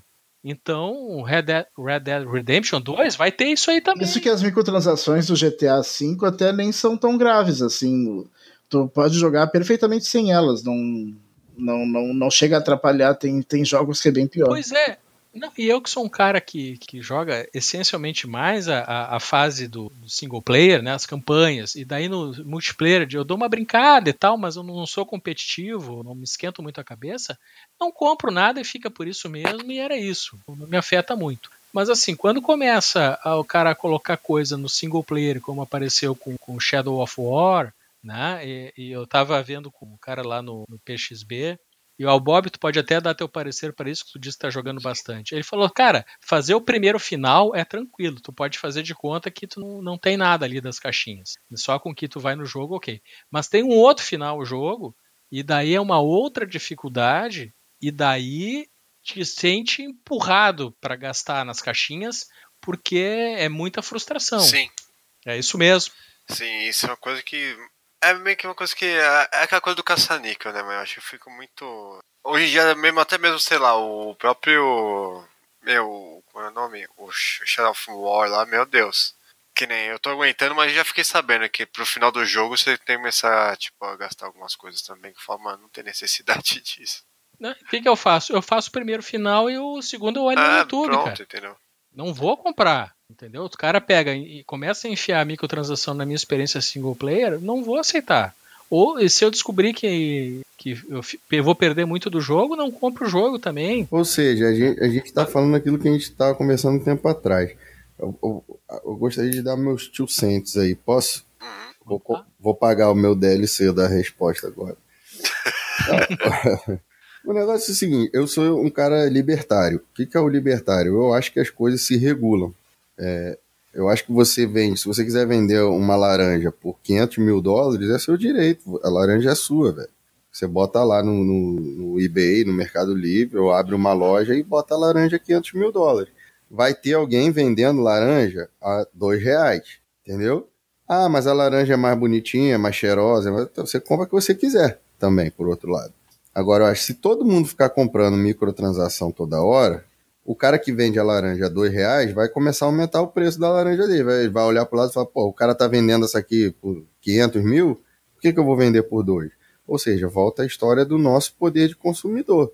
Cara, você já viu que o jogo tá cheio de, de, de porcaria, microtransação? Não compra, velho, se isso te incomoda. Entendeu? E conversa com seus amigos e fala com a galera, assim, ó, não vamos comprar. Porque se ninguém comprar, meu irmão, não tem como fazer. Eu acho que essa é a frustração, Hugo, da galera, porque está sentindo que acho que a velha guarda está sendo substituída no, no, cenário gamer por pessoas que, que não se importam muito ou que não esquentam a cabeça com isso. Então, é, tipo, os caras mais velhos, né, mais tradicionais, não, não vou comprar. Pô, mas eu não tô comprando e os caras cada vez fazem mais, meu. Pois é. E daí tu olha os relatórios financeiros, eles estão ganhando muito dinheiro. Sim, pô, e se, daí chegou num ponto Sim que, que, tem, que tem editoriais e tu vê a mídia gamer já. Olha, cara, o, o mercado ele tá se regulando para um lado que nós não estamos gostando. É, mas quem tá gastando é o consumidor, que ninguém aponta uma arma é? para a cabeça do consumidor e fala assim, você tem que pagar isso aqui. Eu, cara, eu comprei pouquíssimos DLCs na minha vida, porque eu sempre achei absurda a ideia do DLC. Quando começou esse negócio de DLC, eu era dos que mais choravam lá nos fóruns, entendeu? Eu falava, galera, não compra, cara. Aí nego, ah, vale a pena, não sei o que. Ou seja, a, minha, o meu julgamento era um e o da pessoa era, era outro. Ela dava o dinheiro dela e eu não dava o meu. É lógico que o mercado se regula, mas não é de pessoa para empresa. É o mercado consumidor e o mercado que está vendendo. Se a maioria compra, se isso dá rentabilidade para os caras, vai continuar tendo mesmo. Aí muda de hobby. Compra um drone, sei lá mesmo, vai, sai do videogame. Porque a pior coisa que tem é você gostar do, do negócio e ficar se apurreando com aquilo, entendeu? A minha opinião. Por isso que o pessoal tá gostando das funções de retrocompatibilidade do Xbox One X. Dá pra jogar até o caixão original ali. Daí fica jogando o jogo velho, né? Pois Porque é, e eu penso assim, eu não compro. pior, né? O último DLC que eu comprei foi do Battlefield 1. Depois de um ano de jogo, eu comprei. Eu falei, pô, eu jogo isso aqui pra caramba, já pagou. O que eu, o que eu paguei já se pagou em termos de diversão. Vou dar essa moral pros caras, vou comprar o DLC, esperei uma promoção e comprei. E realmente adiciona muita coisa. porque Era um jogo bem completo já. Ele, ele realmente, pra mim, dobrou, triplicou o valor do jogo, entendeu? Mas eu fiz a conta, eu falei, pô, vale, não vale e tal. Agora, se sair comprando tudo, velho, por que, que o cara vai deixar de vender? Por que, que ele vai vender a laranja dele por dois se ele pode vender por 500 mil? Só isso. Não, e esse negócio do, do- das microtransações, agora lembrando, voltando ao GTA V, acabou prejudicando o que poderia ter sido, por exemplo, o GTA IV. Vocês lembram das duas expansões que teve pro GTA IV? Aquilo era- eram, DLCs espetaculares, os melhores DLCs que, que já tiveram. mas isso que eu ia dizer, cara, DLC, quando, quando era expansão, eu aprovei. Não, e, eram, e, e os dois eram maiores que muito jogo completo que tem aí, muito melhor. E não teve pro GTA V e disseram que não querem fazer, porque o- o- eles investem no multiplayer. E, É, e como tem jogo aí que podia ser simplesmente um DLC e é um jogo novo, né? Sim. é, e, a- e aquele mapa do, do GTA V se prestava pelo menos umas três expansões muito boas. É, velho, aí o que a gente fala, não compra. Ah, aí É. lançaram um jogo assim só para caçar níquel. Cara, não deu seus níqueis. Guarda aí o dinheirinho Não, na carteira. O pior é que sempre tem gente, né? Vocês vocês lembram do. há alguns anos atrás, ah, sa- me lembro que eu li a notícia na época, agora eu até pesquisei rapidamente e achei aqui. Existia um aplicativo na App Store que se chamava I Am Rich. Eu sou rico. O preço do aplicativo é 999 dólares com 99 cents. E o que o aplicativo faz? Tem uma pedra vermelha brilhando assim na tela. É isso. Alguém comprou essa bosta? Cara, eu não consegui, não, não consegui descobrir se alguém comprou, mas a, a, a Apple tirou da App Store alguns dias depois. Mas com certeza alguém deve ter comprado. Deve ter No tido, Qatar. deve ter tido gente comprando e não, e não só uma. Al- alguém achou que era 9,99? Ou só palavras. ou só para ostentar mesmo, né? Para dizer, olha, eu sou rico. Mas, e e se, se tem gente para, se com certeza teve gente para comprar isso, vai ter sempre gente para comprar esses esses loot E tu boxes sabe e que- coisa. O- os free to, o free to play, esse modelo que foi difundido muito nos celulares, eu acho que ele condicionou uma boa parte do público a aceitar isso. Numa... Ah, sim. Então, a... quanta gente que me ouvi relatar que gastou grana no Candy Crush, não sei o que, eu fiquei olhando assim, nossa, sério, essa pessoa É, fez isso? velho, tem uma, e tem uma questão que vai além um pouco também. As É armadilhas isso aí que eu ia psicológicas, né, falar cara? agora. Eles sabem como funciona o, o sistema, a psicologia da coisa, né? E tem que ter um cuidado aí. Se você tem um número de cartão lá já adicionado no- na sua plataforma e você tem problema com isso, pô, procura uma ajuda, né, cara? Porque é compulsão, vício, um monte de coisa misturada aí. Porque o, É que quando a pessoa chega no ponto de procurar ajuda, pá, ela já fez um é, estrago no caso do cara dela. aí, E a empresa ganhou 15 uma mil grana. dólares que o cara comprou de loot box, é, irmão, esse Uhum. cara aí tinha que ter Mas procurado. não tinha nego que comprava aqueles FIFA Points também? É, Não, ainda isso aí tem, né? ainda, muito. É. Isso aí é um faturamento violento do Electronic Arts. Tem que tomar cuidado, galera, porque os caras sabem a mecânica do, do vício, do, do- da recompensa, sabe que quando tu tá lá no desespero, você olha lá, 15 dólares isso aqui, é mais barato você comprar isso do que ficar passando sufoco, vontade, então tem que tomar cuidado também. É, então, esse é o ponto que gera discussão, na verdade, né, Hugo? Porque uma coisa era quando nós estávamos discutindo, ah, o cara vai comprar uma expansão, não vai, ah, sabe? Daí, ah, quer comprar, compra, não quer. Mas quando tu percebe que existe toda uma coisa maquiavélica para mexer com a cabeça do usuário, induzir a mãozinha dele na carteira, daí pode ser questionável. Especialmente o pessoal está discutindo a questão de classificação etária quando o jogo oferece esse tipo Olha, de eu acho recurso, entendeu? justíssimo, cara, justíssimo. Só que hoje não, não, não entra nisso. Então, uh, uma parte da, do público. É, eu acho que nem é avaliado pela classificação indicativa se tem microtransação. Não, não é, isso é, só tem que informar que tem compras no aplicativo, sabe? É, é só isso. Agora, com, como é que funciona esses, esses detalhezinhos, que são né, uma sacanagemzinha que a gente sabe, né, não entram na avaliação. Então o pessoal chegou a fazer um movimento para tentar classificar como gambling, né, só que os, os órgãos não aceitaram, porque não envolve não dinheiro envolve real. retorno tipo em assim, dinheiro, né? É, eu não posso transformar aquilo numa coisa que. Mas o, os consumidores vivo, podem ah. se unir, criar uma associação que avalie aquele jogo específico, o quanto que o, os loot boxes, o, as microtransações e etc. impactam no progresso do jogo.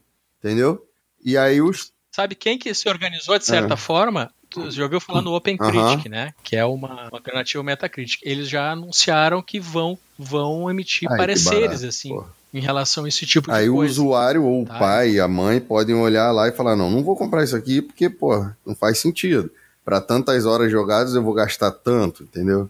Só que a sensação que eu tenho do desenrolar da coisa é que vai piorar mais, os abusos vão ocorrer de uma forma maior, até que vai chegar num ponto que algum filho de senador, algum, sabe, vai dar merda com alguém importante, isso aí vai, vai pro ventilador e daí as empresas vão ter que aguentar uma regra de, de cima para baixo. Né? E, enquanto elas poderiam se reunir, olha, o pessoal está reclamando, Vamos fazer um meio termo aqui, vamos criar um esquema para não ofender tanto. Vamos ver que são as mais reclamações. Eles podiam criar entre eles uma, uma diretriz ética, digamos assim. Um, um loot box que eu acho que não chega a interferir tanto, que compra quem quer, quem gosta, não interfere em nada, é o, o Gears of War 4. Que o Gears of War 4, tu, tu, tu compra, se tu quiser, tu compra loot box lá, mas daí o que que tu ganha? É é, armadura fosforescente lá para os personagens, desbloqueia um personagem. Não, tu fala os, os, itens cosméticos. É, tudo item cosmético. Arma que, que solta purpurina. Do... Não, Overwatch é assim também. É. E, e, tem mesmo com itens cosméticos, tem gente que gasta muito, mas daí eu acho que é outra coisa. É, né? mas aí é uma coisa que não. Né? O, item cosmético, ele não estava irritando tanto as pessoas. Começou a complicar quando começa a dar poder para os jogadores que é, Aí não é mais cosmético. Sim. Né? É. é. E daí a coisa complica. E começou a ter mais, cada vez mais casos desse tipo. É uma putaria, né, velho? É, Você tá jogando o mesmo jogo que o cara, é. o cara tem uma arma melhor porque ele pagou. Um... É, é, não, agora, agora, agora eu lembrei. No, no Gears of War até tem algumas coisas nos loot boxes que até dá uma certa vantagem, mas é, é assim, é, é que tem, vem algumas cartas para tu para tu aumentar a XP durante algumas partidas. Uma carta que tu usando ela durante aquela partida, tu ganha tanto de XP se tu matar cinco pessoas com um tiro na cabeça, coisa assim. Mas tu consegue elas sem pagar também. Então, não... tu vai juntando crédito nas partidas, assim, e consegue comprar. O BF1 tem microtransação pra caramba, cara. Eu não faço nenhuma. Entendeu? Eu vou grindando. E consegue é, te pô, divertir, né? Porra, demais. Mas se, se eles começarem a botar, tipo, avião especial e não sei o que, babá, eu, eu simplesmente paro de jogar, cara, porque eu acho sacanagem. Né? Isso aí. E a segunda parte é sobre os exclusivos da Sony comparando com os da Microsoft e da, da Nintendo. Porque que ele acha que, que ele, ele atribui o sucesso do PlayStation ao fato de que os exclusivos do PlayStation apelam mais para o público adulto. Eu não sei, cara, porque você tem até jogos como Gears of War que tem momentos bem adultos também. Que uma galera chorou lá naquela parte lá do, que toca a música do Tears for Fears, não sei o que, do, do, caixão. E é um jogo que é pipoca legal, né, meu irmão? É tiro, porrada e bomba. Eu não sei, talvez seja a fase que ele esteja passando. Eu não sei, mas faz algum sentido sim, para mim, que ele tá falando. É, é, eles, têm, eles têm mais títulos focados na questão de história. De, de é, de histórias impactantes, assim, né? né? Isso tem, tem mesmo. Uh, assim, a, a, Nintendo e a Sony ficaram, e a Bethesda ficaram como ah, empresas que investem ainda bastante no single player, em histórias né, que não, não, necessariamente precisam ter um multiplayer. Né?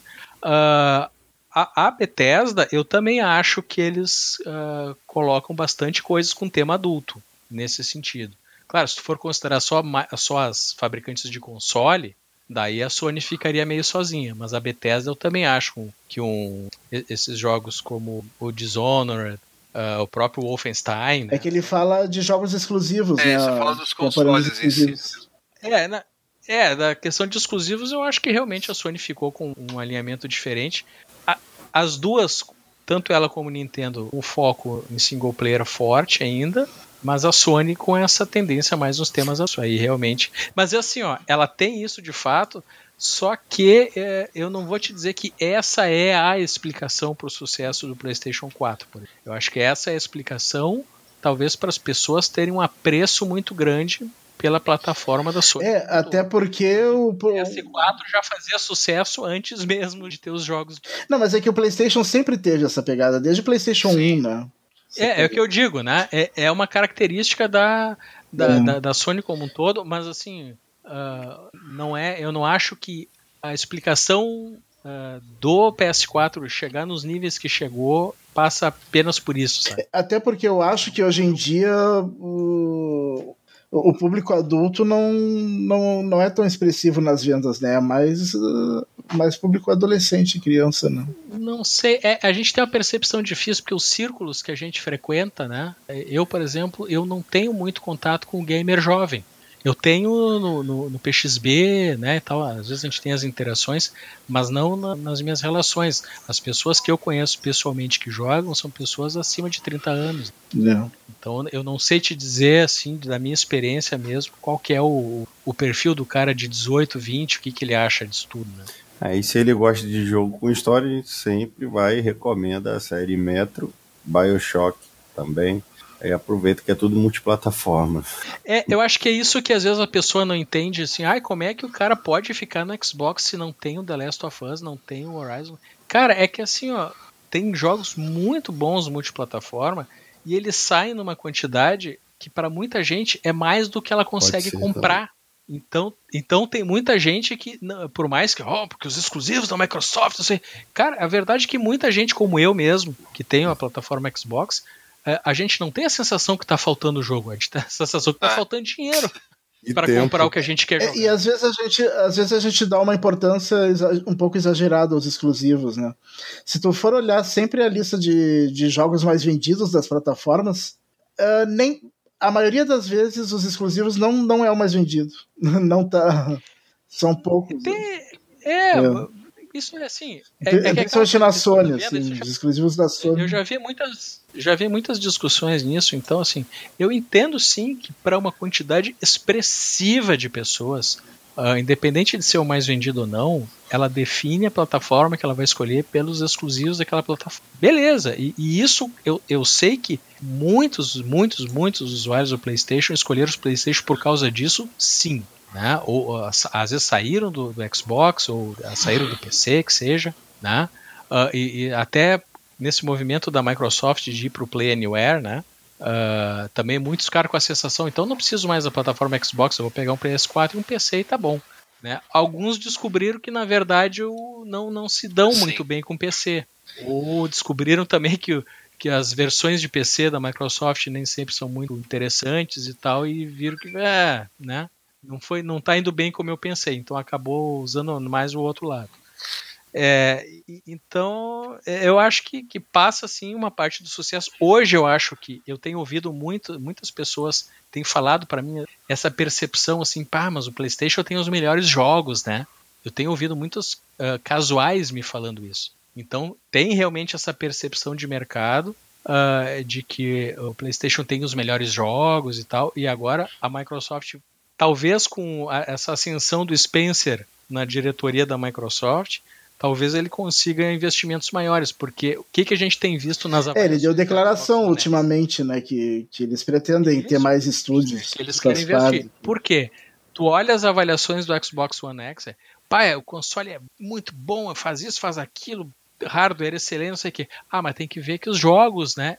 A maioria põe um porém para os jogos. E, e é, é, é, um recadinho, uma espetada assim, ó, Microsoft, mas não, tu tem que fazer mais first party, tu tem que ter mais estúdios, né? Tu não, eu não quero que tu pense que só porque eu gostei do teu hardware, eu acho que tu não tem que investir nos jogos. Mas vocês Isso me pareceu uma preocupação. Disso?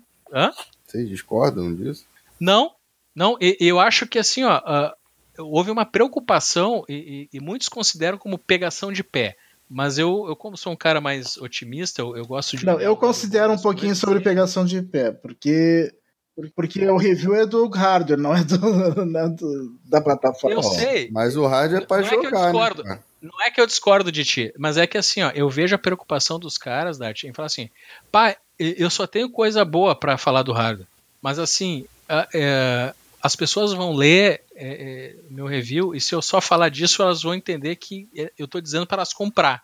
Né? Então eles fazem eles se sentem, até porque muitos, quando fazem isso, eu sinto que eles têm o posicionamento deles.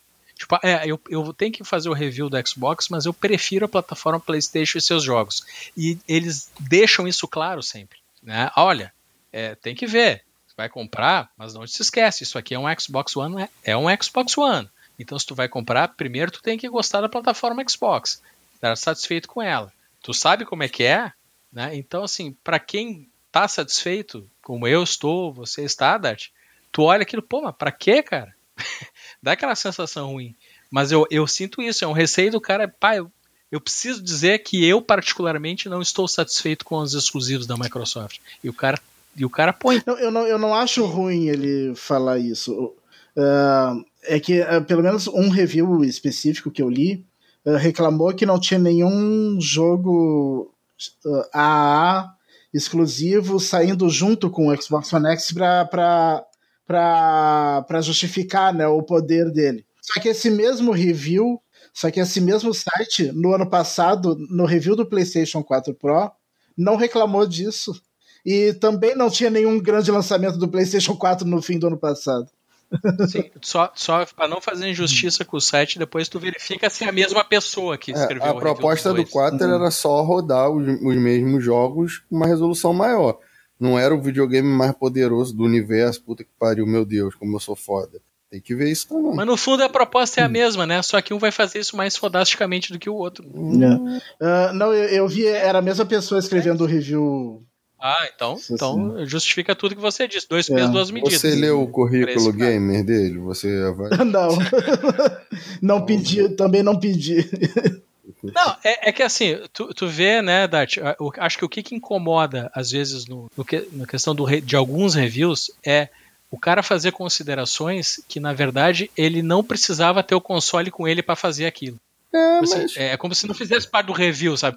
Não, eu nem sei como é que vai ser, mas eu já, já tenho uma coisa aqui que eu já vou dizer que é, que é contra. Mas será que ele não aprendeu é isso? Será que ele não aprendeu isso depois que ele fez o outro review e ele não foi aprendendo também? Falou, peraí, o PS4 Pro também passou o tempo, não apareceu nada. Viu que não era tudo aqui. É, será que ele não pode ter aprendido também? Porque eu vejo, às vezes... Pode.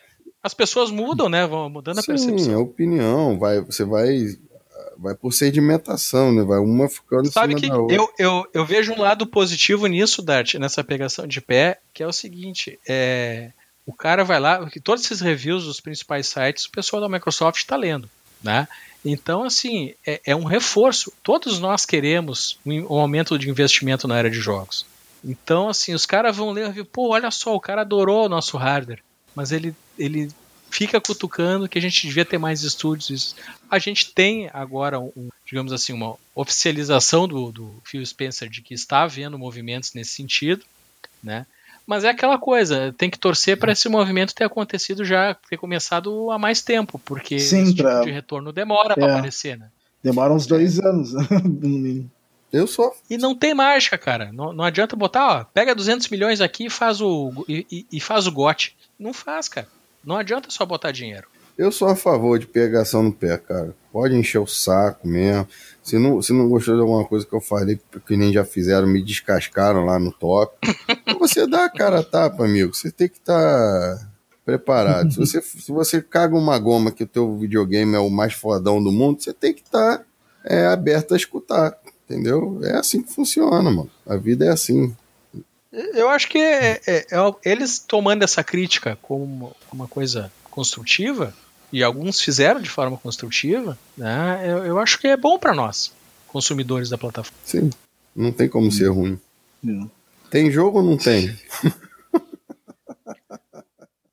Claro, quando o cara diz, ah, mas eu, eu pô, não tem nenhum jogo exclusivo do X. Não, cara, daí não, né? Que... Senão seria uma geração nova, né? O cara... Não, e, e, e tem um jogo que. E tem um jogo exclusivo que, que mostra o poder dele que saiu um pouco antes dele, né? Que é o Forza 7. Mas. Como assim, cara? Ah, não, exclusivo. Ah, tá. É, não, mas é que daí na hora daí. Não, mas não. Todo mundo diz que o Forza é, é incrível no X. Mas daí a maioria diz. Ah, não, mas é que o Forza não conta, né? Porque a gente já tá acostumado. Pô, bicho. Uai. Não, tinha que ser outro. Aí é complicado. Pô, tinha que ser um novo. IP nova. Hum. Uma IP que faz tempo que eu não vejo. Daí quando sai, ah, tá. quando sai IP nova, ninguém compra. Ou chama de Chatum Break. Quantum Broken. Não vamos começar no Quantum Broken. Não vamos, porque eu já terminei essa porcaria, chega pra mim. Então tá bom. Aliás, ele com o update pro Xbox One X, ele fica com 100 GB. É que beleza. É, tem que, tem que cuidar o pessoal para não, é, não, baixar o, não baixar os vídeos, né? É usar por streaming, que, senão fica pesado demais. É. Que beleza. Ó, Bob, tem alguma consideração aí em relação não. a isso que a gente falou? não, vocês falaram tudo mesmo. Beleza. Mas não tentar. Show de bola. Bom, gente, era isso aí que nós tínhamos para o nosso programa de hoje. Como vocês sabem, vocês podem sempre pegar o nosso programa tanto lá no fórum do PXB, que é a nossa casa de origem, podem acompanhar também todas as nossas postagens, notícias e também todos os nossos podcasts através das nossas postagens na nossa página do Facebook, a página do Jogando Papo e também no nosso site jogandopapo.com.br. Pessoal que quiser mandar e-mail para nós, é só enviar para o jogandopapo@jogandopapo.com.br. Tem link direto lá na nossa página do Facebook também. Pode deixar os comentários por lá, pode deixar comentário no PXB, nos nossos comentários na página. Na medida do possível, a gente sempre dá uma atençãozinha e responde a todos vocês, até porque, como vocês sabem, tudo isso que nós fazemos, todos os nossos programas, todas as notícias que compartilhamos, são feitas por vocês para nós compartilharmos esse nosso hobby, o nosso prazer aí em comum. Jogando Papo vai ficando por aqui. Um abração a todos e até mais, hein, gente?